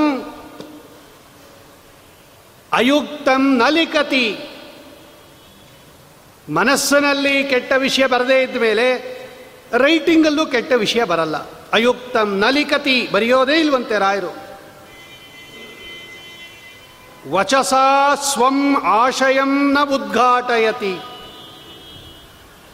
ಕೆಲವು ಸಲ ಮನಸ್ಸಿಗೆ ಬೇಜಾರಾಗಿರುತ್ತೆ, ಕೆಲವರು ಹೇಳಿಬಿಡುತ್ತಾರೆ, ಹಿಂಗೆ ಮಾಡಿ ಸರಿ ಇಲ್ಲ, ಹಂಗೆ ಮಾಡಿ ಸರಿ ಇಲ್ಲ, ನಮಗೆ ತುಂಬ ಬೇಜಾರಾಗೋಯ್ತು, ಹಿಂಗೆ ಮಾಡಬೇಡ್ರಿ. ರಾಯರು ತಮ್ಮ ಅಭಿಪ್ರಾಯವನ್ನು ವಚಸ ಉದ್ಘಾಟನೆ ಮಾಡೋದಿಲ್ವಂತೆ. ಅವರು ಅವ್ರ ಗ್ರಂಥಗಳು ನೋಡಬೇಕು. ಒಬ್ಬರನ್ನು ಹೆಸರು ಹಿಡಿದು ತಮ್ಮ ಗ್ರಂಥದಲ್ಲಿ ಇವ್ರು ಹಂಗೆ ಹೇಳ್ಯಾರೆ, ಇವ್ರು ಹಂಗೆ ಹೇಳ್ಯಾರೆ ಅಂತ ಹೆಸರೇ ಇಲ್ಲ ರೀ. ಅತ್ರ ಕೇಚಿತ್ ಏವಂ ವದಂತಿ, ಈ ವಿಷಯದಲ್ಲಿ ಕೆಲವರು ಹಿಂಗೆ ಹೇಳ್ತಾರೆ ಅಷ್ಟೇ, ಬಿಟ್ಟು ಬಿಡ್ತಾರೆ ರಾಯರು. ಅಲ್ಲೇನಿದೆ ವಾಕ್ಯಕ್ಕೆ ಅದಕ್ಕೆ ಅರ್ಥ ಬರೆದು ಬಿಡ್ತಾರೆ. ಕೆಲವರು ಈ ಅರ್ಥವನ್ನು ಹೇಳುತ್ತಾರೆ, ಇಷ್ಟೇ ಬರೆಯೋದು ರಾಯರು. ಸರರಂತ ಮುಂದೆ ಹೊಟ್ಟೋಗ್ಬಿಡ್ತಾರೆ. ಆಮೇಲೆ ಅದಕ್ಕಿಂತ ದೊಡ್ಡದಾಗಿರ್ತಕ್ಕಂತಹ ಗುಣ ಏನು ಅಂದರೆ ಉಕ್ತಂನೋ ವಕ್ತಿ ಭೂಯಃ. ಭೂಯಃ ಅಂದರೆ ಮತ್ತೆ ಮತ್ತೆ, ಒಂದು ಸಲ ಹೇಳಿದ್ದನ್ನು ಇನ್ನೊಂದು ಸಲ ಹೇಳಲ್ವಂತೆ ರಾಯರು. ನೋಡ್ರಿ, ಇದೊಂದು ರಾಯರ ಗುಣ. ನನಗೆ ಯಾಕೆ ರಾಯರ ಗ್ರಂಥಗಳು ಇಷ್ಟ ಆಯಿತು ಅಂದರೆ ವದಿಂದ ತಿತ್ತರು ಇದೆಲ್ಲ ಲಿಸ್ಟ್ ಕೊಡ್ತಾ ಇದ್ದಾರೆ. ನಿಜವಾಗಲೂ ರಾಯರು ಒಂದು ಗ್ರಂಥದಲ್ಲಿ ಬರೆದಿದ್ದು ಇನ್ನೊಂದು ಗ್ರಂಥದಲ್ಲಿ ಬರೆಯಲ್ಲ. ಅದು ಏನು, ಒಂದೇ ಸಬ್ಜೆಕ್ಟ್ ಮೇಲೆ ರಾಯರ ಗ್ರಂಥ ಬರೆದಿದ್ದಾರೆ. ಆರು ಗ್ರಂಥ ಇದೆ ಅವ್ರದ್ದು ಬ್ರಹ್ಮಸೂತ್ರಗಳ ಮೇಲೆ. ಬ್ರಹ್ಮಸೂತ್ರ ಕಾಮನ್, ಅದು ಐನೂರ ಅರವತ್ನಾಲ್ಕು ಬ್ರಹ್ಮಸೂತ್ರಗಳು. ಐನೂರ ಅರವತ್ನಾಲ್ಕು ಬ್ರಹ್ಮಸೂತ್ರಗಳಿಗೆ ರಾಯರು ಆರು ಗ್ರಂಥ ಬರೆದಿದ್ದಾರೆ. ಸಬ್ಜೆಕ್ಟ್ ಅದೇನೆ, ಗ್ರಂಥ ಮಾತ್ರ ಆರು ಬರೆದಿದ್ದಾರೆ. ಆರು ಗ್ರಂಥದಲ್ಲೂ ಒಂದು ಕಡೆ ಹೇಳಿದ್ದು ಒಂದು ಕಡೆ ಹೇಳಿಲ್ಲ ನೋಡ್ರಿ. ಅವರು ಆ ವಿಷಯ ಬಂದಾಗ ರಾಯರು ಹೇಳ್ತಾರೆ, ಅದನ್ನು ಆ ಗ್ರಂಥದಲ್ಲೇ ನೋಡ್ಕೊಳ್ರಿ ಅಂತ ಬರೆದು ಬಿಡ್ತಾರೆ, ತಿರ್ಗಾ ಹೇಳೋದಿಲ್ಲ. ಅದನ್ನು ಯಾವ್ದಾನ ಒಂದು ವಿಷಯ ಬರಬೇಕು ಅಂದರೆ ತಂತ್ರದೀಪಿಕಾಯಾಂ ದ್ರಷ್ಟವ್ಯಂ ವಿಸ್ತರಸ್ತು ಚಂದ್ರಿಕಾ ಪ್ರಕಾಶೆ, ಹೆಚ್ಚಿಗೆ ಅಲ್ಲಿ ಬರೆದಿದ್ದೀನಿ ನೋಡ್ಕೊಳ್ರಿ. ಇನ್ನು ಹೆಚ್ಚಿಗೆ ಇನ್ನೇನಾದರೂ ವಿಶೇಷ ಬೇಕು ಅಂದರೆ ತಂತ್ರದೀಪಿಕಾದಲ್ಲಿ ನೋಡ್ರಿ. ಇಷ್ಟು ಬರೆದು ಹೊಟ್ಟೋಗ್ಬಿಡ್ತಾರೆ ರಾಯರು. ಅಲ್ಲಿ ಹೇಳಿದ್ದನ್ನು ಇಲ್ಲಿ ಹೇಳಲ್ಲ, ಇಲ್ಲಿ ಹೇಳಿದ್ದನ್ನು ಅಲ್ಲಿ ಹೇಳಲ್ಲ. ಎಲ್ಲ ಬೇರೆ ಬೇರೆ ಬೇರೆ ಬೇರೆ ಬೇರೆ ಬೇರೆ ವಿಷಯಗಳು ಬರೀತಾರೆ. ಉಕ್ತಂ ನೋ ವಕ್ತಿ ಭೂಯಃ. ಇದಕ್ಕಿಂತ ಹೆಚ್ಚಾಗಿರೋದೇನು ಅಂದರೆ ಕ್ವಚಿದಪಿ ಲಿಖಿತಂ ನೈವ ನಿರ್ಮಾಷ್ಟಿ. ಒಂದು ಸಲ ಬರೆದಿದ್ದನ್ನು ಅಳಿಸೋದಿಲ್ವಂತೆ ರಾಯರು ನೋಡ್ರಿ. ಇನ್ನೆಷ್ಟು ಚೆನ್ನಾಗಿ ಬರೆದಿರಬೇಕು ಲೆಕ್ಕ ಹಾಕೊಳ್ರಿ. ಒಂದು ಸಲ ರಾಯರು ಬರೆದು ಬಿಟ್ಟರು ಅಂದರೆ ಅದನ್ನು ಅಳಿಸಿ ಬರೆಯೋದಾಗಲಿ ಹೊಡೆದಾಕೋದಾಗಲಿ ಇಲ್ಲವೇ ಇಲ್ಲ. ನಾವು ಒಂದು ಕಾಗದ ಬರಿಬೇಕಾದ್ರೆ ವೇಸ್ಟ್ ಪೇಪರ್ ಬ್ಯಾಸ್ಕೆಟ್ ತುಂಬ ತುಂಬಿಬಿಟ್ಟಿರುತ್ತದು. ಅದನ್ನು ಲೇಖನ ಬರ್ಕೊಡಿ ಪತ್ರಿಕೆಗೆ ಅಂತ ಹೇಳ್ತಾರಲ್ಲ, ಅದು ಬರೆಯೋದು ಹೊಡೆದಾಕೋದು, ಇದು ಬರೆಯೋದು ಹೊಡೆದಾಕೋದು, ಇದು ಬರೆಯೋದು, ಕಡೆಗೆ ಅದು ಬೇಡ ಅಂತ ಬಿಸಾಕೋದು, ಕಡೆಗೆ ಪತ್ರಿಕೆ ಕಳಿಸೋದು. ಕೆಟ್ಟ ಲೇಖನ, ಅಸಂಬದ್ಧ ಲೇಖನನೇ ಕಳಿಸಿರ್ತಾನೆ ಅವನು. ಇಷ್ಟೆಲ್ಲ ಮಾಡಿ ಮಾಡಿ ಮಾಡಿ ಯಾವುದೋ ಲೇಖನ ಕಳಿಸಿರ್ತಾನೆ. ನೈವ ನಿರ್ಮಾಷ್ಟಿ. ವೇದದ ವಿಷಯದಲ್ಲಿ, ಬ್ರಹ್ಮಸೂತ್ರದ ವಿಷಯದಲ್ಲಿ ಒಂದು ಸಲ ಬರೆದಿದ್ದನ್ನು ರಾಯರು ಅಳಿಸೋದಿಲ್ಲ. ಅಷ್ಟು ಅಥೆಂಟಿಸಿಟಿಯಾಗಿ ಬರೆದಿರ್ತಾರೆ, ಅಥೆಂಟಿಕ್ ಆಗಿ ಬರೆದಿರ್ತಾರೆ. ನಾವು ರಾಯರು ನೋಡ್ರಿ ಪ್ರಮಾಣಬದ್ಧವಾಗಿ ಬರೆದಿರ್ತಾರೆ. ಈ ಎಲ್ಲ ಕಾರಣಗಳಿಂದ ನನಗೆ ರಾಯರ ಗ್ರಂಥ ರಚನಾ ಕೌಶಲ್ಯ ತುಂಬ ಇಷ್ಟ ಆಗೋಯಿತು. ಅದಕ್ಕೋಸ್ಕರ ನಾನು ಬೇರೆ ಎಲ್ಲ ಗುಣಗಳನ್ನು ಬಿಟ್ಟು ರಾಘವೇಂದ್ರ ಸ್ವಾಮಿಗಳ ಈ ಗ್ರಂಥ ರಚನಾ ಕೌಶಲ್ಯವನ್ನು ಈ ಗುರುಗುಣಸ್ತವನದಲ್ಲಿ ವರ್ಣನೆ ಮಾಡಿದ್ದೀನಿ ಎಂಬುದಾಗಿ ಹೇಳಿ, ಈಗ ಒಂದೊಂದಾಗಿ ರಾಯರ ಗ್ರಂಥವನ್ನು ವರ್ಣನೆ ಮಾಡೋಕ್ಕೆ ಶುರು ಮಾಡುತ್ತಾರೆ ಗುರುಗುಣಸ್ತವನದಲ್ಲಿ ವಾದೀಂದ್ರ ತೀರ್ಥರು. ಇದು ಈ ಪರಿಚಯ ಆಗೋಕ್ಕಿಂತ ಮುಂಚೆ ಎಲ್ಲ ಗ್ರಂಥಗಳನ್ನು ಏನು ವರ್ಣನೆ ಮಾಡಿಲ್ಲ, ಕೆಲವು ಮುಖ್ಯ ಮುಖ್ಯವಾಗಿರ್ತಕ್ಕಂತಹ ಗ್ರಂಥಗಳನ್ನು ಇಲ್ಲಿ ವರ್ಣನೆ ಮಾಡಿದ್ದಾರೆ. ನಿಮಗೆ ರಾಯರ ಗ್ರಂಥಗಳ ಪರಿಚಯ ಇಲ್ಲದೆ ಇದ್ದರೆ ಇದು ಅರ್ಥ ಆಗೋದಿಲ್ಲ. ಇಂಥ ಸಬ್ಜೆಕ್ಟು ಮುಟ್ಟಿಲ್ಲ ಅಂತಲೇ ಇಲ್ಲ ರೀ ರಾಯರು. ಐವತ್ತು ಗ್ರಂಥ ಇದೆ ರಾಯರದು. ಮೊದಲು ವೇದಗಳು, ನಮ್ಮ ಮಾಧ್ವ ಪರಂಪರೆಯಲ್ಲೇ ವೇದಗಳಿಗೆ ವ್ಯಾಖ್ಯಾನ ಮಾಡಿರೋರು ತುಂಬ ಕಡಿಮೆ. ಮೊದಲು ಅಪೌರುಷೇಯವಾದ ವೇದಗಳು ಆಚಾರ್ಯರು ಶ್ರೀಮದ್ ಆನಂದ ತೀರ್ಥರು ಋಗ್ವೇದಕ್ಕೆ ಹತ್ತು ಮಂಡಲ ಇದೆ ಋಗ್ವೇದ ಸಂಹಿತಾದಲ್ಲಿ. ಅದರಲ್ಲಿ ಮೊದಲನೇ ಮಂಡಲದ ನಲವತ್ತು ಶ್ರೀಮದಾಚಾರ್ಯರು ಇದಕ್ಕೆ ಋಗ್ಭಾಷ್ಯ ಅಂತ ಕರೀತಾರೆ. ಅಷ್ಟೇ, ಆಚಾರ್ಯರು ವೇದಕ್ಕೆ ಬರೆದಿರೋದು ಒಂದೇ ಗ್ರಂಥ ಋಗ್ಭಾಷ್ಯ. ನಲವತ್ತು ಸೂಕ್ತಗಳಿಗೆ ವ್ಯಾಖ್ಯಾನ ಬರೆದು ಹೀಗೆ ಮುಂದೆ ತಿಳ್ಕೊಳ್ರಿ ಅಂತ ಹೇಳಿಬಿಟ್ರು ಶ್ರೀಮದಾಚಾರ್ಯ. ಆಮೇಲೆ ಆಚಾರ್ಯರ ಪರಂಪರೆಯಲ್ಲಿ ಬಂದಿರತಕ್ಕಂತಹವರು ಮಾಧವ ತೀರ್ಥರು ಅಂತ, ಪದ್ಮನಾಭ ತೀರ್ಥರು, ನರಹರಿ ತೀರ್ಥರು, ಮಾಧವ ತೀರ್ಥರು. ಇವತ್ತು ತಂಬಿಹಳ್ಳಿ ಮಠ ಅಂತ ಏನಿದೆಯಲ್ಲ ಅದು ಮಾಧವ ತೀರ್ಥ ಸಂಸ್ಥಾನ. ಅದು ಆಚಾರ್ಯರಿಂದ ಮೂರನೆಯವರು. ಆಚಾರ್ಯರಾದ ಮೇಲೆ ಪದ್ಮನಾಭ ತೀರ್ಥರು, ನರಹರಿ ತೀರ್ಥರು, ಮಾಧವ ತೀರ್ಥರು. ಈ ಮಾಧವ ತೀರ್ಥರು ನಾಲ್ಕು ವೇದಗಳಿಗೂ ವ್ಯಾಖ್ಯಾನ ಬರೆದಿದ್ದಾರೆ ನೋಡ್ರಿ ಅವರು. ಋಗ್ವೇದ, ಯಜುರ್ವೇದ, ಸಾಮವೇದ, ಅಥರ್ವಣ ವೇದ, ನಾಲ್ಕು ವೇದಗಳ ಎಲ್ಲ ಮಂತ್ರಗಳಿಗೂ ವ್ಯಾಖ್ಯಾನ ಬರೆದಿದ್ದಾರೆ. ನಮ್ಮ ದುರದೃಷ್ಟ ಅದು ಭಾರತ ದೇಶದಲ್ಲಿಲ್ಲ. ಜರ್ಮನ್ ಲೈಬ್ರರಿಲಿ ಇದೆಯಂತೆ ಅದು. ಜರ್ಮನಿ ದೇಶದ ಲೈಬ್ರರಿಲಿ ಮಾಧವ ತೀರ್ಥರು ಬರೆದಿರತಕ್ಕಂತಹ ವೇದಗಳ ವ್ಯಾಖ್ಯಾನ ಚತುರ್ವೇದ ಭಾಷ್ಯಕಾರರು ಅಂತ ಹೆಸರು ಅವರಿಗೆ. ನಾಲ್ಕು ವೇದಕ್ಕೂ ಬರೆದಿದ್ದಾರೆ ಮಾಧವ ತೀರ್ಥರು. ಇಲ್ಲ, ನಮಗೆ ಉಪಲಬ್ಧಿ ಇಲ್ಲ ಅದು. ಆಮೇಲೆ ಮತ್ತೆ ವೇದಗಳಿಗೆ ವ್ಯಾಖ್ಯಾನ ಬರೆದಿರ್ತಕ್ಕಂಥವರು ಗುರುರಾಜರು ರಾಘವೇಂದ್ರ ಸ್ವಾಮಿಗಳು. ಮೂರು ವೇದಕ್ಕೆ ಬರೆದಿದ್ದಾರವರು. ಋಗ್ವೇದ ವಿವೃತಿ, ಯಜುರ್ವೇದ ವಿವೃತಿ, ಸಾಮವೇದ ವಿವೃತಿ. ಇದಕ್ಕೆ ವೇದತ್ರಯ ವ್ಯಾಖ್ಯಾನ ಅಂತ ಕರೀತಾರೆ. ಮೂರು ವೇದಗಳಿಗೆ ಸಮಗ್ರ ವ್ಯಾಖ್ಯಾನ ಬರೆದಿದ್ದಾರೆ ರಾಘವೇಂದ್ರ ಸ್ವಾಮಿಗಳು. ನಮ್ಮ ದುರದೃಷ್ಟವಶಾತು ಈ ಮೂರೂ ಗ್ರಂಥ ಇಲ್ಲ. ಆಮೇಲೆ ವ್ಯಾಸರಾಜರ ಪರಂಪರೆಯಲ್ಲಿ ಬಂದಿರತಕ್ಕಂಥ ಮಹಾನುಭಾವರು ಶೇಷಚಂದ್ರಿಕಾಚಾರ್ಯರು ಅಂತ, ತಿರುಮಕೂಡಲಲ್ಲಿ ಅವರ ಬೃಂದಾವನ ಇದೆ, ರಘುನಾಥ ತೀರ್ಥರು. ಅವರು ವೇದಗಳಿಗೆ ಭಾಷ್ಯ ಬರೆದಿದ್ದಾರೆ. ನಮ್ಮ ದುರದೃಷ್ಟವಶಾತ್ ಅದೂ ಇಲ್ಲ. ಇಷ್ಟೇ ಜನ ಬರೆದಿರೋದು. ಆಚಾರ್ಯರನ್ನು ಬಿಟ್ಟುಬಿಟ್ರೆ ಮಾಧವ ತೀರ್ಥರು, ರಾಘವೇಂದ್ರ ತೀರ್ಥರು, ಶೇಷಚಂದ್ರಿಕಾಚಾರ್ಯರು. ಆದರೆ ಒಂದೂ ಇಲ್ಲ. ಋಗ್ಭಾಷ್ಯ ಆಚಾರ್ಯರ ನಲವತ್ತು ಸೂಕ್ತಗಳಿಗೆ ವ್ಯಾಖ್ಯಾನ ಬಿಟ್ಟುಬಿಟ್ರೆ ಇವ್ರು ಯಾರು ಬರೆದಿರೋದು ಇಲ್ಲ. ಇವತ್ತು ನಾವೇನಾದರೂ ವೇದಗಳಿಗೆ ಅರ್ಥ ಹುಡುಕಬೇಕಾದ್ರೆ ಸಾಯಣ ಭಾಷ್ಯ ಇದೆ, ಅದ್ವೈತ ಭಾಷ್ಯ. ಆಮೇಲೆ ವಲ್ಲಭ ಅಂತ ಇದೆ. ಎಲ್ಲ ಪರಕೀಯರ ಭಾಷ್ಯ ಇದೆ. ಮುದ್ಗಲ ಅಂತ ಒಂದಿದೆ, ವೆಂಕಟಮಾಧವ ಅಂತ ಒಂದಿದೆ. ಎಲ್ಲ ಅದ್ವೈತಿಗಳು ಅಥವಾ ವಿಶಿಷ್ಟಾದ್ವೈತಿಗಳ ವ್ಯಾಖ್ಯಾನ ಇದೆಯೇ ಹೊರತು. ಆಮೇಲೆ ದಯಾನಂದ ಸರಸ್ವತಿ ಇದೆ ಅದ್ವೈತ ವ್ಯಾಖ್ಯಾನ. ಕಪಾಲಿ ಶಾಸ್ತ್ರಿ ಅಂತ ಒಂದಿದೆ ಅದ್ವೈತ ವ್ಯಾಖ್ಯಾನ. ಮುದ್ಗಲ ಭಾಷ್ಯ, ವೆಂಕಟಮಾಧವ, ಸಾಯಣ ಭಾಷ್ಯ. ಇಷ್ಟೇ ಇರೋದು.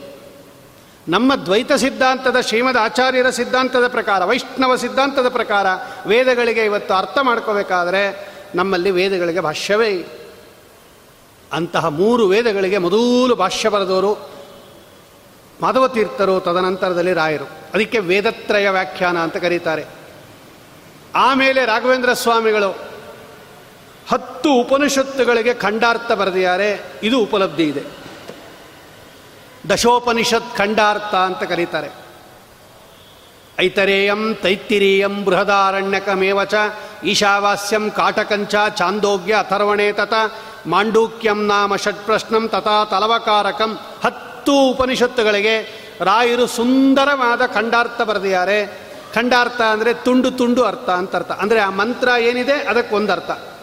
ಅಷ್ಟಷ್ಟೇ ಮಂತ್ರವನ್ನು ತಗೊಂಡು ಈಶಾವಾಸ್ಯಂ ಇದಂ ಸರ್ವಂ ಯತ್ ಕಿಂಚ ಜಗತ್ಯಾಂ ಜಗತ್ ತೇನ ತ್ಯಕ್ತೇನ ಭುಂಜೀತ ಮಾಗೃದ ಕಸ್ಯ ಸಿದ್ಧನಂ. ಅಷ್ಟು ಶಬ್ದಕ್ಕೂ ರಾಯರು ಅರ್ಥ ಬರ್ಕೊಡ್ತಾರೆ. ಇದಕ್ಕೆ ಖಂಡಾರ್ಥ ಅಂತ ಕರೀತಾರೆ. ಹತ್ತು ಉಪನಿಷತ್ತಿಗೂ ಬರೆದಿದ್ದಾರೆ. ಇದು ಉಪನಿಷತ್ತಿಗೆ ಬರೆದಿರೋದು. ಆಮೇಲೆ ರಾಘವೇಂದ್ರ ಸ್ವಾಮಿಗಳು ಪಂಚಸೂಕ್ತ ವ್ಯಾಖ್ಯಾನ ಅಂತ ಐದು ಸೂಕ್ತಗಳಿಗೆ ವ್ಯಾಖ್ಯಾನ ಬರ್ಕೊಟ್ಟಿದ್ದಾರೆ. ಪುರುಷ ಸೂಕ್ತ, ಶ್ರೀ ಸೂಕ್ತ, ಅಂಬ್ರಣಿ ಸೂಕ್ತ, ಬಳಿತಾ ಸೂಕ್ತ, ಹಿರಣ್ಯಗರ್ಭ ಸೂಕ್ತ ಅಂತ ಐದು ಸೂಕ್ತಗಳಿಗೆ ವ್ಯಾಖ್ಯಾನ ಬರೆದಿದ್ದಾರೆ ರಾಯರು. ಇದಕ್ಕೆ ಪಂಚಸೂಕ್ತ ವ್ಯಾಖ್ಯಾನ ಅಂತ ಕರೀತಾರೆ. ಇದು ವೇದಗಳಿಗೆ. ಆಮೇಲೆ ಆಚಾರ್ಯರ ಋಗ್ಭಾಷ್ಯ ಮೇಲೆ ಒಂದು ಗ್ರಂಥ ಬರೆದಿದ್ದಾರೆ. ಇದೇ ಋಗರ್ಥ ಮಂಜರಿ ಅಥವಾ ಮಂತ್ರಾರ್ಥ ಮಂಜರಿ ಅಂತ ಕರೀತಾರೆ. ಇದಿಷ್ಟು ವೇದಗಳಿಗೆ ಸಂಬಂಧಪಟ್ಟದ್ದು. ಆಮೇಲೆ ಬ್ರಹ್ಮಸೂತ್ರಗಳು, ವೇದವ್ಯಾಸ ದೇವರಿಂದ ರಚಿತವಾಗಿರ್ತಕ್ಕಂಥ ಐನೂರ ಅರವತ್ನಾಲ್ಕು ಬ್ರಹ್ಮಸೂತ್ರಗಳಿಗೆ ಈಗಾಗಲೇ ನಾನು ಹೇಳ್ದಂಗೆ ರಾಯರು ಆರು ಗ್ರಂಥಗಳು ಬರೆದಿದ್ದಾರೆ. ಯಾವುದದು ಅಂದರೆ ಮೊದಲು ಆಚಾರ್ಯರು ಬರೆದಿರ್ತಕ್ಕಂತಹ ಸೂತ್ರ ಭಾಷ್ಯಕ್ಕೆ ಟೀಕಾರಾಯರು ಬರೆದಿರ್ತಕ್ಕಂಥದ್ದು ತತ್ವಪ್ರಕಾಶಿಕ ಅಂತ. ಆ ತತ್ವಪ್ರಕಾಶಿಕಕ್ಕೆ ರಾಘವೇಂದ್ರ ಸ್ವಾಮಿಗಳು ಒಂದು ಟಿಪ್ಪಣಿ ಬರೆದಿದ್ದಾರೆ, ತತ್ವಪ್ರಕಾಶಿಕ ಭಾವದೀಪ ಅಂತ ಕರೀತಾರೆ ಅದಕ್ಕೆ. ಇದು ಮೊದಲನೇದು. ಆಮೇಲೆ ಆಚಾರ್ಯರು ಬ್ರಹ್ಮಸೂತ್ರಗಳಿಗೆ ಬರೆದಿರ್ತಕ್ಕಂಥ ಇನ್ನೊಂದು ಗ್ರಂಥ ಅನುವ್ಯಾಖ್ಯಾನ. ಆ ಅನುವ್ಯಾಖ್ಯಾನಕ್ಕೆ ಟೀಕಾಕೃತ್ಪಾದರು ಬರೆದಿರ್ತಕ್ಕಂತಹ ಗ್ರಂಥನೇ ಶ್ರೀಮನ್ ನ್ಯಾಯಸುಧ. ಆ ನ್ಯಾಯಸುಧಕ್ಕೆ ರಾಯರು ಬರೆದಿರ್ತಕ್ಕಂಥ ಗ್ರಂಥನೇ ಪರಿಮಳ. ಅದು ಬ್ರಹ್ಮಸೂತ್ರಕ್ಕೆ ಸಂಬಂಧಪಟ್ಟದ್ದೇ. ಅದು ತತ್ವಪ್ರಕಾಶಿಕ ಭಾವದೀಪ ಒಂದು, ನ್ಯಾಯಸುಧ ಪರಿಮಳ ಒಂದು ಎರಡು. ಆಮೇಲೆ ಆಚಾರ್ಯರು ಇನ್ನೊಂದು ಗ್ರಂಥ ಬರೆದಿದ್ದಾರೆ ಬ್ರಹ್ಮಸೂತ್ರದ ಮೇಲೆ, ಇದೇ ಅಣುಭಾಷ್ಯ. ಅಣುಭಾಷ್ಯಕ್ಕೆ ರಾಯರು ನೇರವಾಗಿ ವ್ಯಾಖ್ಯಾನ ಬರೆದುಬಿಟ್ಟಿದ್ದಾರೆ, ಇದೇ ತತ್ವಮಂಜರಿ ಅಂತ. ಆಮೇಲೆ ಬ್ರಹ್ಮಸೂತ್ರದಲ್ಲಿ ಬರತಕ್ಕಂಥ ಇನ್ನೂರ ಇಪ್ಪತ್ತೆರಡು ಅಧಿಕರಣಗಳ ವಿಷಯ, ಸಂಶಯ, ಸಂಶಯ ಬೀಜ, ಪೂರ್ವಪಕ್ಷ, ಪೂರ್ವಪಕ್ಷ ಫಲ, ಸಿದ್ಧಾಂತ, ಸಿದ್ಧಾಂತದ ಫಲ ಇವುಗಳನ್ನು ವರ್ಣನೆ ಮಾಡತಕ್ಕಂತಹ ಗ್ರಂಥ ನ್ಯಾಯಮುಕ್ತಾವಲಿ ಅಂತ ರಾಯರದ ಇನ್ನೊಂದು ಗ್ರಂಥ. ಇದು ಬ್ರಹ್ಮಸೂತ್ರದ ಮೇಲೆ. ಆಮೇಲೆ ವ್ಯಾಸರಾಜರು ಬರೆದಿರ್ತಕ್ಕಂಥದ್ದು ತಾತ್ಪರ್ಯ ಚಂದ್ರಿಕಾ. ಆ ತಾತ್ಪರ್ಯ ಚಂದ್ರಿಕಾಕ್ಕೆ ರಾಯರು ಬರೆದಿರೋದೇ ಪ್ರಕಾಶ. ಇದಕ್ಕೆ ಚಂದ್ರಿಕಾ ಪ್ರಕಾಶ ಅಂತ ಕರೀತಾರೆ. ಇದು ಬ್ರಹ್ಮಸೂತ್ರದ ಮೇಲೆ. ಆಮೇಲೆ ರಾಘವೇಂದ್ರ ಸ್ವಾಮಿಗಳು ಇನ್ನೊಂದು ಗ್ರಂಥ ಬರೆದಿದ್ದಾರೆ, ಇದೇ ತಂತ್ರದೀಪಿಕಾ ಅಂತ. ಇದು ಬ್ರಹ್ಮಸೂತ್ರದ ಮೇಲೆ. ಹೀಗೆ ತತ್ವಪ್ರಕಾಶಿಕ ಭಾವದೀಪ, ಪರಿಮಳ, ತಂತ್ರದೀಪಿಕಾ, ತತ್ವಮಂಜರಿ, ನ್ಯಾಯಮುಕ್ತಾವಲಿ, ಚಂದ್ರಿಕಾ ಪ್ರಕಾಶ, ಆರು ಗ್ರಂಥ ಒಂದೇ ಸಬ್ಜೆಕ್ಟ್ ಮೇಲೆ ಬರ್ಕೊಟ್ಟಿದ್ದಾರೆ ರಾಯರು. ಇದಿಷ್ಟು ಬ್ರಹ್ಮಸೂತ್ರಗಳಿಗೆ ಅವರ ಕೊಡುಗೆ. ಆಮೇಲೆ ಗೀತಾ ಪ್ರಸ್ಥಾನ, ಭಗವದ್ಗೀತೆಗೆ ರಾಯರು ಮೂರು ಗ್ರಂಥ ಬರೆದಿದ್ದಾರೆ. ಒಂದು ಶ್ರೀಮದ್ ಆಚಾರ್ಯರು ಬರೆದಿರ್ತಕ್ಕಂಥ ಗೀತಾ ಭಾಷ್ಯ, ಅದಕ್ಕೆ ಟೀಕಾಕೃತ್ಪಾದರು ಬರೆದಿರ್ತಕ್ಕಂಥ ಪ್ರಮೇಯ ದೀಪಿಕಾ.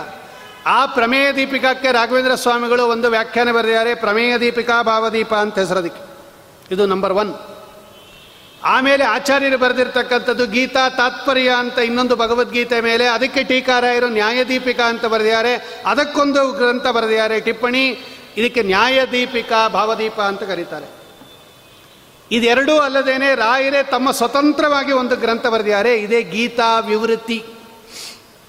ಅದೆಲ್ಲದರ ಸಂಗ್ರಹ ರೂಪವಾಗಿರ್ತಕ್ಕಂಥದ್ದು. ಹೀಗೆ ಭಗವದ್ಗೀತೆ ಮೇಲೆ ಮೂರು ಗ್ರಂಥಗಳು ರಾಘವೇಂದ್ರ ಸ್ವಾಮಿಗಳದು. ಇದಾದ ಮೇಲೆ ಹತ್ತು ಪ್ರಕರಣ ಗ್ರಂಥಗಳು ಅಂತ ಇದೆ. ನಮ್ಮಲ್ಲಿ ಪ್ರಕರಣ ಗ್ರಂಥಗಳು, ಒಂದೊಂದೇ ವಿಷಯವನ್ನು ತಿಳಿಸ್ತಕ್ಕಂಥ ಗ್ರಂಥಗಳಿಗೆ ಪ್ರಕರಣ ಗ್ರಂಥಗಳು ಅಂತ ಕರೀತಾರೆ. ಪ್ರಮಾಣ ಲಕ್ಷಣ, ಕಥಾಲಕ್ಷಣ, ತತ್ವಸಂಖ್ಯಾನ, ತತ್ವವಿವೇಕ, ತತ್ವೋದ್ಯೋತ, ಕರ್ಮ ನಿರ್ಣಯ, ವಿಷ್ಣು ತತ್ವ ನಿರ್ಣಯ, ಉಪಾಧಿ ಖಂಡನ, ಮಾಯಾವಾದ ಖಂಡನ, ಮಿಥ್ಯಾತ್ಮಾನುಮಾನ ಖಂಡನ, ಹತ್ತು ಪ್ರಕರಣ ಗ್ರಂಥಗಳು. ಹತ್ತು ಪ್ರಕರಣ ಗ್ರಂಥಗಳಿಗೂ ರಾಯ ಟೀಕಾರಾಯರು ಟೀಕೆ ಬರೆದಿದ್ದಾರೆ, ಅಷ್ಟಕ್ಕೂ ರಾಯರು ಟಿಪ್ಪಣಿ ಬರೆದಿದ್ದಾರೆ. ಎಲ್ಲ ಭಾವದೀಪ ಅಂತ ಹೆಸರು. ಇದಾದ ಮೇಲೆ ವ್ಯಾಸರಾಜರ ತರ್ಕತಾಂಡವ, ತರ್ಕತಾಂಡವಕ್ಕೆ ರಾಯರು ವ್ಯಾಖ್ಯಾನ ಬರೆದಿದ್ದಾರೆ, ತರ್ಕತಾಂಡವ ನ್ಯಾಯದೀಪ ಅಂತ ಕರೀತಾರೆ. ಜೈತೀರ್ಥರ ಕೃತಿ ವಾದಾವಲಿ, ವಾದಾವಲಿಗೆ ವ್ಯಾಖ್ಯಾನ ಬರೆದಿದ್ದಾರೆ ರಾಯರು, ವಾದಾವಲಿ ವ್ಯಾಖ್ಯಾನ ಅಂತಲೇ ಹೆಸರು ಅದಕ್ಕೆ.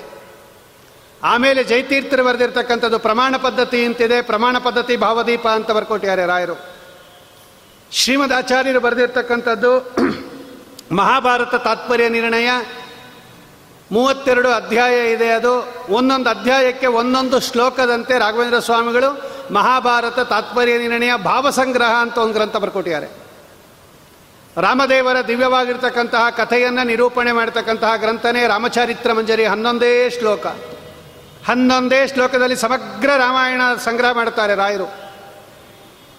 ಮಹಾಭಾರತದ ಇದು ಭಾಗವತದಲ್ಲಿ ಬರತಕ್ಕಂಥ ದಶಮಸ್ಕಂದದಲ್ಲಿ ಕೃಷ್ಣನ ಕಥೆ ಇದೆ, ಈ ಕೃಷ್ಣನ ಕಥೆಯ ಸಂಗ್ರಹನೇ ಕೃಷ್ಣ ಚಾರಿತ್ರ ಮಂಜರಿ.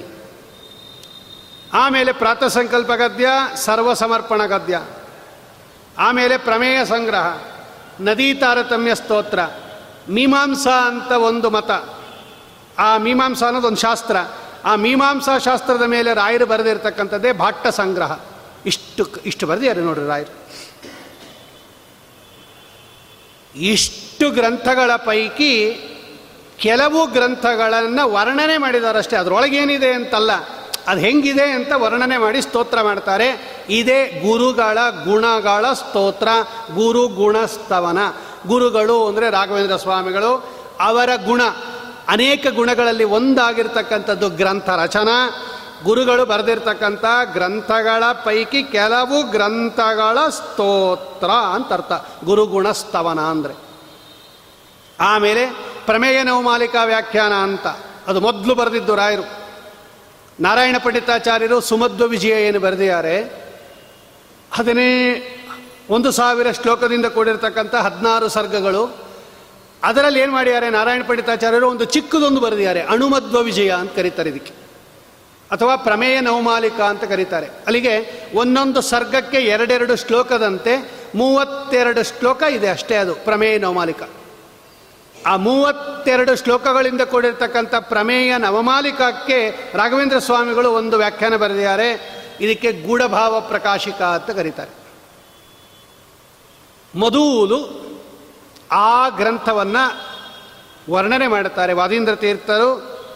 ಧೀರ ಶ್ರೀ ರಾಘವೇಂದ್ರ ಕೃತ ನಿಜ ವಿಜಯ ಸ್ರಗ್ನರಾರ್ಥ ಪ್ರಕಾಶಂ ದೃಷ್ಟ್ವಾ ಸಂತುಷ್ಟಚೇತ ದಶಮತಿರಚಿರಾದವ್ಯಷಿಂಚತ್ಪದೇ ಸ್ವೇ ನೂನಂ ವಾಣೀ ತದೀಯಾನನಲಿನಗತಾ ತ್ವತ್ಕೃತ ಸ್ವಪ್ರಿಯೈಕ ಪ್ರತ್ಯಾಸಂಗ ಪ್ರಹೃಷ್ಟ ಸ್ವಯಮಪಿ ತದನು ಸ್ವೇ ಪದೇ ಚಾಭ್ಯಷಿಂಚಿತ್. ಹೇ ರಾಘವೇಂದ್ರ ಸ್ವಾಮಿಗಳೇ, ಧೀರ ಶ್ರೀ ರಾಘವೇಂದ್ರ, ಧೀರ ಅಂದರೆ ಸಂಸ್ಕೃತದಲ್ಲಿ ಒಂದು ಕೆಲಸ ಪ್ರಾರಂಭ ಮಾಡಿ ಯಾರು ಮುಗಿಸೇ ಮುಗಿಸ್ತಾರಲ್ಲ ಅವರಿಗೆ ಧೀರ ಅಂತ ಕರೀತಾರೆ. ಧೀರ ಶಬ್ದ ಅವ್ರಿಗೆ ಪ್ರಯೋಗ ಮಾಡಬೇಕು. ಒಂದು ಕೆಲಸ ಮಾಡೋಕ್ಕೆ ಹೊರಟ ಮೇಲೆ ಶತಾಯಿಗತಾಯ ಅದನ್ನು ಪೂರ್ಣ ಮಾಡಬೇಕು. ಯಾರು ಮಾಡ್ತಾರೋ ಇವರಿಗೆ ಧೀರ ಅಂತ ಕರೀತಾರೆ. ಆರಬ್ಧ ಅಂತಗಾಮಿ ಧೀರ ಅಂತ ಕೋಶ. ಹೇ ರಾಘವೇಂದ್ರ ಸ್ವಾಮಿಗಳೇ, ನೀವೇನು ಮಾಡಿದ್ರಿ? ಆನಂದ ತೀರ್ಥರ ದಿವ್ಯವಾಗಿರ್ತಕ್ಕಂತಹ ಚರಿತ್ರೆ ಅದು ಸುಮಧ್ವ ವಿಜಯ.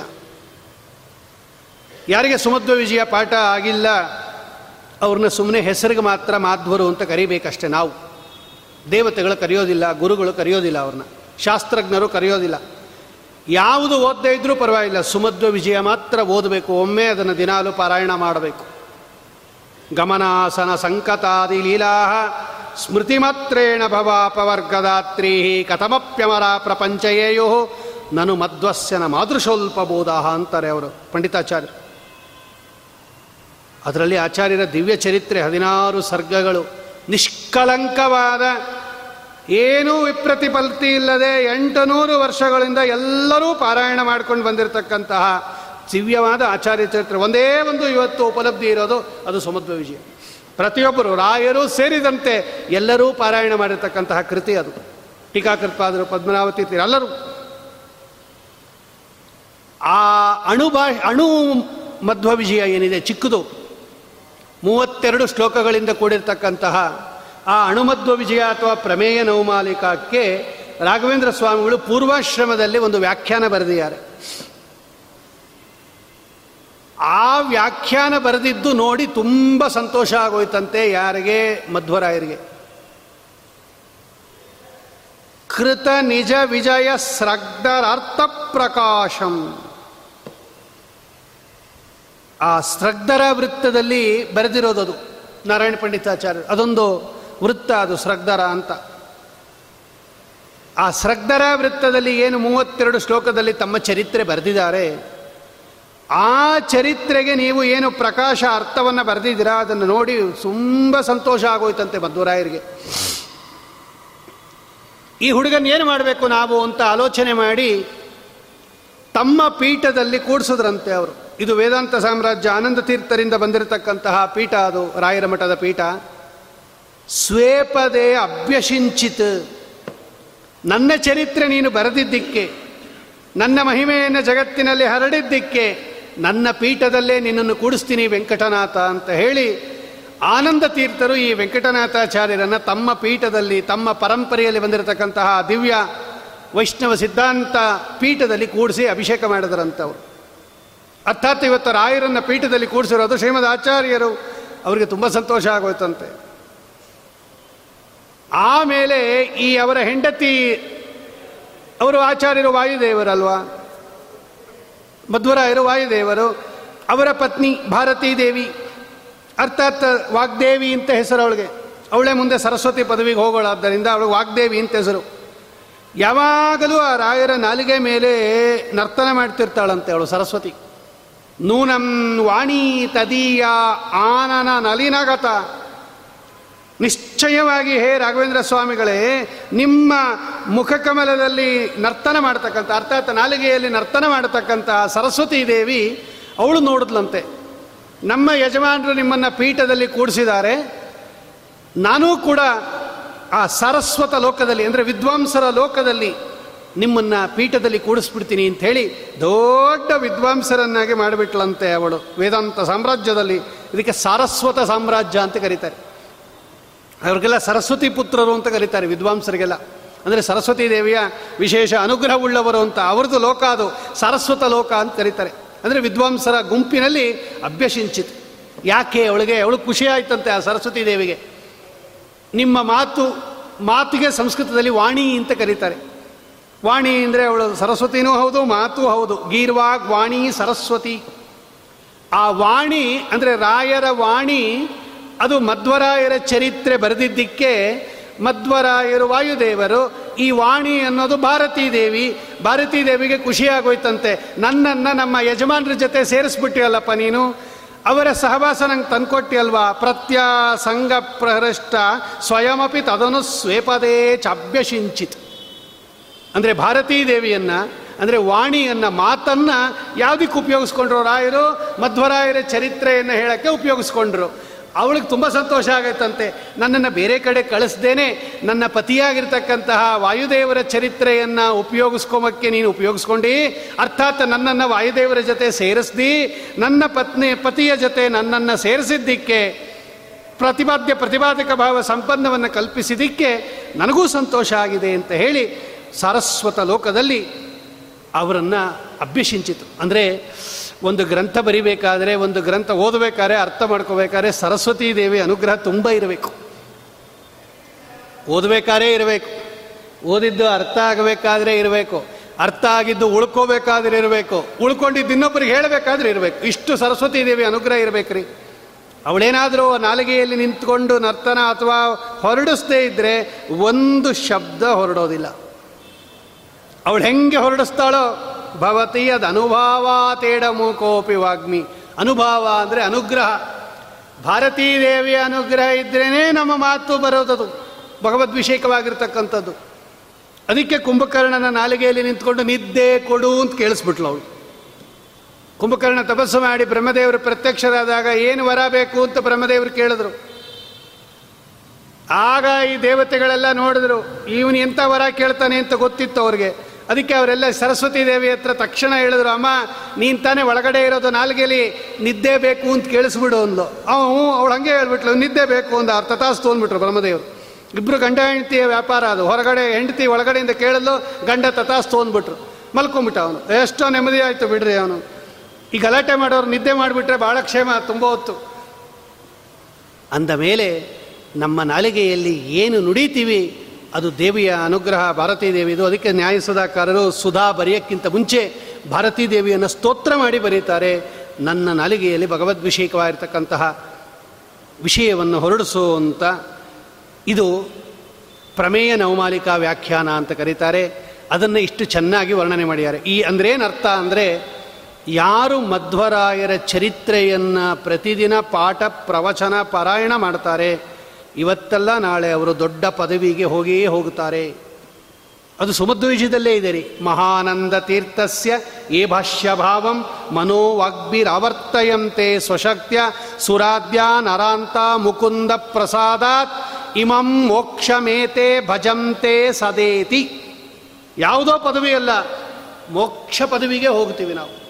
ಒಳ್ಳೆ ಆಪರ್ಚುನಿಟಿ ಬಂದಿದೆ ನಮಗೆ. ಶ್ರೀಮದ್ ಆಚಾರ್ಯರ ಗ್ರಂಥಗಳು ಉಪಲಬ್ಧಿ ಇದೆ, ಪಾಠಶಾಲೆಗಳಿದೆ, ಹೇಳಿಕೊಡೋರಿದ್ದಾರೆ, ವಯಸ್ಸಿದೆ, ಬುದ್ಧಿ ಇದೆ. ಇಷ್ಟೆಲ್ಲ ಸಾಧನ ಸಂಪತ್ತಿದ್ದೂ ನಾವೇನಾದರೂ ಓದಲಿಲ್ಲ ಅಂದರೆ ಮತ್ತೆ ಇದೆಲ್ಲ ನಮಗೆ ಇಷ್ಟೊಂದು ಅನುಕೂಲ ಸಿಗೋದಿಲ್ಲ. ಎಲ್ಲ ಫೆಸಿಲಿಟಿ ಇದ್ದಾಗ ಮನೆ ಕಟ್ಕೊಂಡ್ಬಿಡ್ತೀವಿ ನಾವು. ಇನ್ನು ಯಂಗ್ಸ್ಟರ್ಸು ಈಗ ತಾನೇ ಕೆಲಸಕ್ಕೆ ಸೇರಿದ್ದೀವಿ, ತುಂಬ ವರ್ಷ ಸರ್ವೀಸ್ ಇದೆ, ಲೋನ್ ಕೊಡ್ತಾರೆ, ಮಂತ್ಲಿ ಡಿಡಕ್ಷನ್ ಆಗುತ್ತೆ, ಏನು ಬರ್ಡನ್ ಆಗಲ್ಲ. ಚೀಪ್ ರೇಟಾಗಿ ಸಿಗ್ತಾ ಇದೆ ಸೈಟು ಅಂದರೆ ಹೆಂಗೋ ಒಂದು ಸೈಟ್ ತೊಗೊಂಡು ಮನೆ ಕಟ್ಟಿಬಿಡ್ತೀವಿ, ಆಮೇಲೆ ಸಾಲ ತೀರಿಸ್ಕೊಂಡ್ರಾಯ್ತು, ಸರ್ವಿಸ್ ಮುಗಿಯೋದ್ರೊಳಗೆ ತೀರುತ್ತೆ ಅಂತ.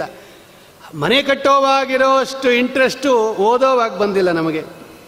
ಅದೇ ಸಾಧನ ಸಂಪತ್ತು ಭಗವಂತ ಕೊಟ್ಟಿದ್ದಾನಲ್ವಾ, ಆಯಸ್ಸು ಕೊಟ್ಟಿದ್ದಾನೆ, ಆರೋಗ್ಯ ಕೊಟ್ಟಿದ್ದಾನೆ, ಶಕ್ತಿ ಕೊಟ್ಟಿದ್ದಾನೆ, ನಾಲ್ಗೆ ಕೊಟ್ಟಿದ್ದಾನೆ, ಬುದ್ಧಿಶಕ್ತಿ ಕೊಟ್ಟಿದ್ದಾನೆ, ಪುಸ್ತಕ ಕೊಟ್ಟಿದ್ದಾನೆ, ಉಚಿತವಾಗಿ ಪುಸ್ತಕ ಕೊಡ್ತಾರೆ ಅಂತ ಒಂದು ವ್ಯವಸ್ಥೆ ಇದೆ, ಪಾಠಶಾಲೆಗಳಿದೆ, ಹೇಳ್ಕೊಡೋರಿದ್ದಾರೆ.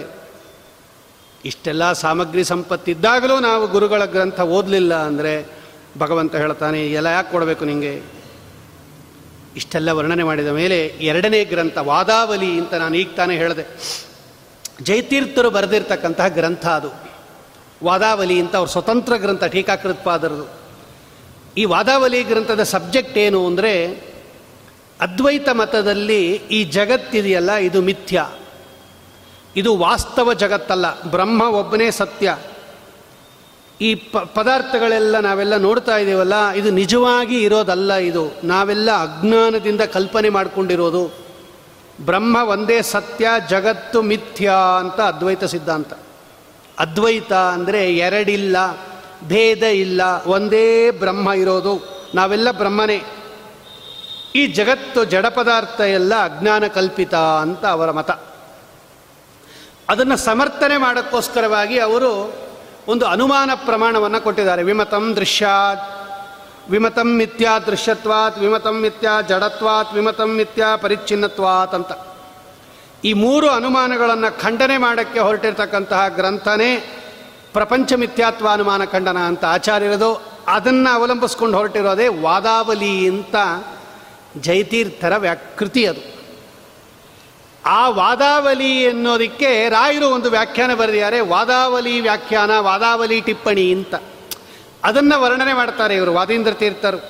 ಗ್ರಂಥೋ ವಾದಾವಲಿ ದ್ರಾಕ್ ಅಭಜತ ವಿದಿತೋ ದುರ್ಮತಾರಣ್ಯದಾಹಾತ್ ಆಪೂರ್ವಾರ್ಧ ಪ್ರತೀಪಕ್ರಮ ಪರಿಪಠಿತ ಸ್ವಾಭಿಧಾ ಗೋಚರತ್ವಂ ತಸ್ಯ ಶ್ರೀ ರಾಘವೇಂದ್ರ ವ್ರತಿವರ ಭವತೋ ವಾಯುವಂಶ ಪ್ರಸೂತೆ ರೇತರ್ಯುದ್ದೀಪನಂ ಯತ್ತದುಚಿತಮಿತಿ ಮೇ ಮಾನಸೀ ವೃತ್ತಿರಿಂದೇ. ವಾದೀಂದ್ರ ತೀರ್ಥರು ಎಷ್ಟು ಚಮತ್ಕಾರವಾಗಿ ಬರೀತಾರೆ ಅಂದರೆ ಅದರ ಹೆಸರು ವಾದಾವಲಿ ಅಂತ. ವಾದೀಂದ್ರ ತೀರ್ಥರು ಹೇಳ್ತಾರೆ ಆ ವಾದಾವಲಿ ಅನ್ನೋ ಕಡೆ ವಾದ ಆವಲಿ, ಅದರಲ್ಲಿ ಅರ್ಧ ಭಾಗ ಇದೆಯಲ್ಲ ವಾದ ಅನ್ನೋದು, ಅದನ್ನು ರಿವರ್ಸ್ ಮಾಡಿಬಿಡ್ರಿ ಅಂತಾರೆ. ವಾದ ಅನ್ನೋದನ್ನು ರಿವರ್ಸ್ ಮಾಡಿದಾಗ ದಾವ ಅಂತಾಗತ್ತೆ. ದಾವ ಮತ್ತು ಆವಲಿ ಎರಡು ಸೇರಿದಾಗ ದಾವಾವಲಿ ಅಂತ ಆಗಿಬಿಡತ್ತೆ. ಸಂಸ್ಕೃತದಲ್ಲಿ ದಾವ ಅಂದರೆ ಕಾಡ್ಗಿಚ್ಚು ಅಂತ ಅರ್ಥ. ದಾವಾಗ್ನಿ, ದಾವಾನಲ ಅಂತ ಕರೀತಾರೆ. ಕಾಡ್ಗಿಚ್ಚು ಅಂದರೆ ಈ ಕಾಡಲ್ಲಿ ಏನಾಗುತ್ತೆ ಅಂದರೆ ಪರಸ್ಪರ ಗಾಳಿ ಬೀಸಿದಾಗ ಎರಡು ಬಿದಿರುಗಳು ಒಂದಕ್ಕೊಂದಕ್ಕೆ ಉಜ್ಜಿಬಿಟ್ಟು ಬೆಂಕಿ ಹತ್ಕೊಂಡ್ಬಿಡುತ್ತೆ. ಯಾರೂ ಹಚ್ಚೋದಿಲ್ಲ, ಅದಕ್ಕೆ ಅದೇ ಹಚ್ಕೊಂಡ್ಬಿಡುತ್ತೆ, ಅದು ಜೋರಾಗಿ ಉಜ್ಜತ್ತೆ. ಅದು ಬೊಂಬಿನ ಮರ. ಒಂದಕ್ಕೊಂದಕ್ಕೆ ಒಂದಕ್ಕೊಂದಕ್ಕೆ ಇದಕ್ಕೆ ವೇಣು ಸಂಘರ್ಷ ಅಂತ ಕರೀತಾರೆ ಶಾಸ್ತ್ರದಲ್ಲಿ. ಅದು ಉಜ್ಜಿ ಉಜ್ಜಿ ಉಜ್ಜಿ ಉಜ್ಜಿ ಒಂದಕ್ಕೆ ಒಂದಕ್ಕೆ ಒಂದಕ್ಕೆ ಗಾಳಿ ಬಂದಾಗ ಒಂದಕ್ಕೊಂದಕ್ಕೆ ಉಜ್ಜಿ ಒಂದ್ರ ಪಕ್ಕ ಒಂದಕ್ಕೆ ಬರೆದಿರುತ್ತೆ. ಉಜ್ಜಿ ಉಜ್ಜಿ ಉಜ್ಜಿ ಉಜ್ಜಿ ಅದು ಬೆಂಕಿ ಹತ್ಕೊಂಡ್ಬಿಡುತ್ತೆ. ಆ ಹತ್ತಿರ್ತಕ್ಕಂಥ ಬೆಂಕಿ ಇಡೀ ಕಾಡಿಗೆ ಹತ್ಕೊಂಡ್ಬಿಡುತ್ತೆ, ಅದು ಗಾಳಿಯಿಂದ ಎಲ್ಲದಕ್ಕೂ ಹತ್ಕೊಂಡ್ಬಿಡುತ್ತೆ. ಇದಕ್ಕೆ ದಾವಾಗ್ನಿ, ಕಾಡ್ಗಿಚ್ಚು ಅಂತ ಕರೀತಾರೆ. ಆ ಜಯತೀರ್ಥರ ವಾದಾವಲಿ ಇದೆಯಲ್ಲ ಅದು ಅದ್ವೈತ ಮತ ಅನ್ನೋ ಕಾಡಿಗೆ ಹಚ್ಚಿರ್ತಕ್ಕಂಥ ಕಾಡ್ಗಿಚ್ಚಿದ್ದಂಗಿದೆ, ಅದಕ್ಕೆ ಅದಕ್ಕೆ ದಾವಾವಲಿ ಅಂತ ಕರೀತಾರೆ. ಅದು ಅದ್ವೈತ ಸಿದ್ಧಾಂತ ಅನ್ನೋದು ಒಂದು ದೊಡ್ಡ ಕಾಡಿದ್ದಂಗೆ, ಅದು ಅರಣ್ಯ. ಆ ಅರಣ್ಯ ಅನ್ನತಕ್ಕಂತಹ ಆ ಅರಣ್ಯಕ್ಕೆ ಇವರು ಹಚ್ಚಿರ್ತಕ್ಕಂಥ ದಾವಾನಲಿ, ದಾವಾವಲಿ ಅಂದರೆ ಕಾಡ್ಗಿಚ್ಚು ಅಂತ ವರ್ಣನೆ ಮಾಡ್ತಾರೆ. ಅದನ್ನು ಯಾವುದನ್ನು ವಾದಾವಲಿಯನ್ನು ಜ್ಞಾನಿಗಳೇನು ಮಾಡಿದ್ದಾರೆ ಅಂದರೆ ಆ ವಾದಾವಲಿ ಅನ್ನೋ ನಿಮ್ಮ ಗ್ರಂಥ ಅದನ್ನು ರಿವರ್ಸ್ ಮಾಡಿದಾಗ ದಾವಾವಲಿ ಆಗತ್ತೆ. ಅಕ್ಷರಶಃ ಅದು ದಾವಾವಲಿನೇ. ಟೀಕಾರಾಯರು ಮಾಡಿರ್ತಕ್ಕಂಥ ಆಕ್ಷೇಪಕ್ಕೆ ಅವರಿಗೆ ಉತ್ತರ ಕೊಡೋಕ್ಕೆ ಆಗಲಿಲ್ಲ. ಆ ದಾವಾವಲಿಯಂತೆ ಇರತಕ್ಕಂತಹ ಈ ವಾದಾವಲಿ ಗ್ರಂಥಕ್ಕೆ ರಾಯರು ವ್ಯಾಖ್ಯಾನ ಮಾಡಿದ್ದಾರೆ. ಅದನ್ನು ವರ್ಣನೆ ಮಾಡ್ತಾರೆ ವಾದೀಂದ್ರ ತೀರ್ಥರು. ಮೊದಲೇ ಬೆಂಕಿ ಹತ್ಕೊಂಡ್ಬಿಟ್ಟಿರುತ್ತೆ, ಅದಕ್ಕೆ ಗಾಳಿ ಬೇರೆ ಬೀಸಿಬಿಟ್ರೆ ಇನ್ನೂ ಜೋರಾಗಿ ಹತ್ಕೊಂಡ್ಬಿಡುತ್ತದು. ಮೊದಲೇ ಬೆಂಕಿ, ಅದಕ್ಕೆ ನಾವು ಬೀಸಣಿಗೆ ತೊಗೊಂಡು ಅಗ್ಗಿಷ್ಟಿಗೆ ಬೀಸೋದು ಯಾಕೆ, ಅದು ಜೋರಾಗಿ ಹೊತ್ಕೊಳ್ಳಿ ಅಂತಾನೆ ಅಲ್ವಾ. ಹಾಗೆ ಈ ಟೀಕಾರ, ಏ ರಾಘವೇಂದ್ರ ಸ್ವಾಮಿಗಳೇ, ಜಯತೀರ್ಥರು ಏನು ಮಾಡಿದ್ರು ಅಂದರೆ, ವಾದಾವಲಿ ಎನ್ನತಕ್ಕಂಥ ಗ್ರಂಥವನ್ನು ರಚನೆ ಮಾಡಿ ಈ ಮಾಯಾಮತ ಅದ್ವೈತ ಮತ ಅನ್ನತಕ್ಕಂಥ ಅರಣ್ಯಕ್ಕೆ ಕಾಡಿಗಿಚ್ಚು ಹಚ್ಚಿಬಿಟ್ರು. ಸೊಂಪಾಗಿ ಬೆಳೆದ್ಬಿಟ್ಟಿತ್ತು ಅದು. ಇವರು ಬೆಂಕಿಯಂತೆ ಆಗೋಯ್ತು. ಅದು ಅದು ಸುಡ್ತಾ ಇತ್ತು. ನೀವೇನು ಮಾಡಿದ್ರಿ ಅದಕ್ಕೆ? ಆ ವಾದಾವಲಿಗೆ ಒಂದು ವ್ಯಾಖ್ಯಾನವನ್ನು ರಚನೆ ಮಾಡುವುದರ ಮೂಲಕ ಗಾಳಿ ಬೀಸಿಬಿಟ್ರಿ. ಚೆನ್ನಾಗಿ ಅವ್ರು ಹಚ್ಚಿರ್ತಕ್ಕಂಥ ಕಾಡಿಗೆಚ್ಚಿಗೆ ನೀವು ಚೆನ್ನಾಗಿ ಗಾಳಿ ಬೀಸಿಬಿಟ್ರಿ. ಯಾಕೆ ಅಂದರೆ ನೀವು ಅದೇ ಮಧ್ವರಾಯರ ವಂಶದಲ್ಲಿ ಬಂದವರು. ನೀವು ಮಧ್ವರಾಯರ ವಂಶ ಅಂದರೆ ಅದು ವಾಯುದೇವರ ವಂಶ. ಅದು ವಾಯು ಅಂದರೆ ಗಾಳಿ. ಆ ಗಾಳಿ ಆಚಾರ್ಯರು ಅವರು ವಾಯುದೇವರಾದ್ದರಿಂದ ಅವರ ವಂಶದಲ್ಲಿ ಬಂದಿರತಕ್ಕಂಥ ನೀವು ಗಾಳಿ ಬೀಸಿದ್ದು ಯೋಗ್ಯವಾಗೇ ಇದೆ. ತಸ್ಯ ಶ್ರೀ ರಾಘವೇಂದ್ರ ರತಿವರ ಭವತೋ ವಾಯುವಂಶ ಪ್ರಸೂತೇ ಏತರಿ ಯುದ್ದೀಪನಂ ಯತ್ ತದುಶಿಚಮಿತಂ ಇತಿ ಮೇ ಮಾನಸೀ ವೃತ್ತಿರಿಂದೆ. ಹೇಗೆ ಕಾಡಿಗಿಚ್ಚಿಗೆ ಗಾಳಿ ಸಹಾಯ ಮಾಡುತ್ತೋ ಹಾಗೆ ಆ ಜಯತೀರ್ಥರು ಹಚ್ಚಿರ್ತಕ್ಕಂತಹ ಕಾಡಿಗಿಚ್ಚಿಗೆ ನೀವು ಆ ಗಾಳಿಯ ವಂಶದಲ್ಲೇ ಬಂದಿರತಕ್ಕಂತಹ ಮಧ್ವರಾಯರ ವಂಶದಲ್ಲಿ ಬಂದಿರತಕ್ಕಂತಹ ನೀವು ಅದಕ್ಕೆ ವ್ಯಾಖ್ಯಾನ ಮಾಡಿದ್ದು ಆ ಕಾಡಿಗಿಚ್ಚಿಗೆ ಗಾಳಿ ಹಾಕದಂಗಿದೆ. ಅರ್ಥಾತ್ ಇವತ್ತು ರಾಘವೇಂದ್ರ ಸ್ವಾಮಿಗಳ ವ್ಯಾಖ್ಯಾನದಿಂದ ವಾದಾವಲಿ ಗ್ರಂಥವನ್ನು ಚೆನ್ನಾಗಿ ತಿಳ್ಕೋಬೋದು ಅಂತ ಒಟ್ಟು ತಾತ್ಪರ್ಯ. ಇಷ್ಟು ಚಮತ್ಕಾರವಾಗಿ ವರ್ಣನೆ ಮಾಡ್ತಾರೆ. ಇನ್ನು ಉಳಿದ ಗ್ರಂಥಗಳ ಎಲ್ಲ ಗ್ರಂಥಗಳ ವರ್ಣನೆ ಇಲ್ಲದೇ ಇದ್ದರೂ ಕೂಡ ಕೆಲವು ಗ್ರಂಥಗಳ ವರ್ಣನೆ ಇದೆ. ನಾಳೆ ದಿವಸ ರಾಘವೇಂದ್ರ ಸ್ವಾಮಿಗಳು ಬರೆದಿರ್ತಕ್ಕಂಥ ಚಂದ್ರಿಕಾ ಪ್ರಕಾಶ, ನ್ಯಾಯಸುಧಾ ಪರಿಮಳ, ತತ್ವಪ್ರಕಾಶಿಕಾ ಭಾವದೀಪ, ನ್ಯಾಯಮುಕ್ತಾವಲಿ ಇಷ್ಟು ಗ್ರಂಥದ ಚಿಂತನೆಯನ್ನು ನಾಳೆ ದಿವಸ ಮಾಡೋಣ. ಆರಾಧನಾ ಸಂದರ್ಭದಲ್ಲಿ ನಾ ಮೊದಲೇ ಹೇಳಿದ್ದೆ, ಎಲ್ಲಕ್ಕಿಂತ ದೊಡ್ಡ ಆರಾಧನೆ ಅಂದರೆ ರಾಯರ ಗ್ರಂಥಗಳನ್ನು ಚಿಂತನೆ ಮಾಡೋದು. ಇದಕ್ಕಿಂತ ರಾಯರ ಸಂತೋಷ ಪಡೋದು ನೀವು ಏನು ಕೊಟ್ಟರೂ ಕೂಡ ಅವರು ಸಂತೋಷ ಪಡೋದಿಲ್ಲ. ಅವರು ಬರೆದಿರ್ತಕ್ಕಂತಹ ಗ್ರಂಥವನ್ನು ಒಂದು ಸಲ ಬಾಯಲ್ಲಿ ಹೇಳಿಬಿಟ್ರೂ ಸಾಕು, ನೀವಿಷ್ಟು ಗ್ರಂಥ ಬರೆದಿದ್ದೀರಾ ಅಂತ. ಒಂದೊಂದು ಪ್ರದಕ್ಷಿಣೆ ಹಾಕುವಾಗ ಒಂದೊಂದು ಗ್ರಂಥವನ್ನು ಮನಸ್ಸಿನಲ್ಲಿ ಇಟ್ಕೊಂಡ್ರೂ ಸಾಕು, ಬಹಳ ಸಂತೋಷ ಪಡ್ತಾರೆ. ಈ ಕಾರಣದಿಂದಲೇ ಈ ರಾಯರ ಗ್ರಂಥಗಳಿರ್ತಕ್ಕಂಥ ಗುರುಗಣಸ್ಥವನ್ನು ಆರಿಸ್ಕೊಂಡಿರೋದು. ನಾಳೆ ನಾಲ್ಕು ರಾಘವೇಂದ್ರ ಸ್ವಾಮಿಗಳು ಬರೆದಿರ್ತಕ್ಕಂತಹ ಗ್ರಂಥದ ಚಿಂತನೆಯನ್ನು ನಾಳೆ ದಿವಸ ಮಾಡೋಣ. ಶ್ರೀಕೃಷ್ಣ ಅರ್ಪಣಮಸ್ತು. ಕಾಯೇನ ವಾಚ ಮನಸೇಂದ್ರೇರ್ವಾ ಬುದ್ಧ್ಯಾತ್ಮನಾ ವಾ ಪ್ರಗತೇ ಸ್ವಭಾವಾತ್ ಕರೋಮಿ ಯದ್ಯತ್ ಸಕಲಂ ಪರಸ್ಮೈ ನಾರಾಯಣ ಏತಿ ಸಮರ್ಪಯಾಮಿ. ಶ್ರೀಕೃಷ್ಣಾರ್ಪಣಮಸ್ತು. ಶ್ರೀಮಧ್ವೇಶಾರ್ಪಣಮಸ್ತು.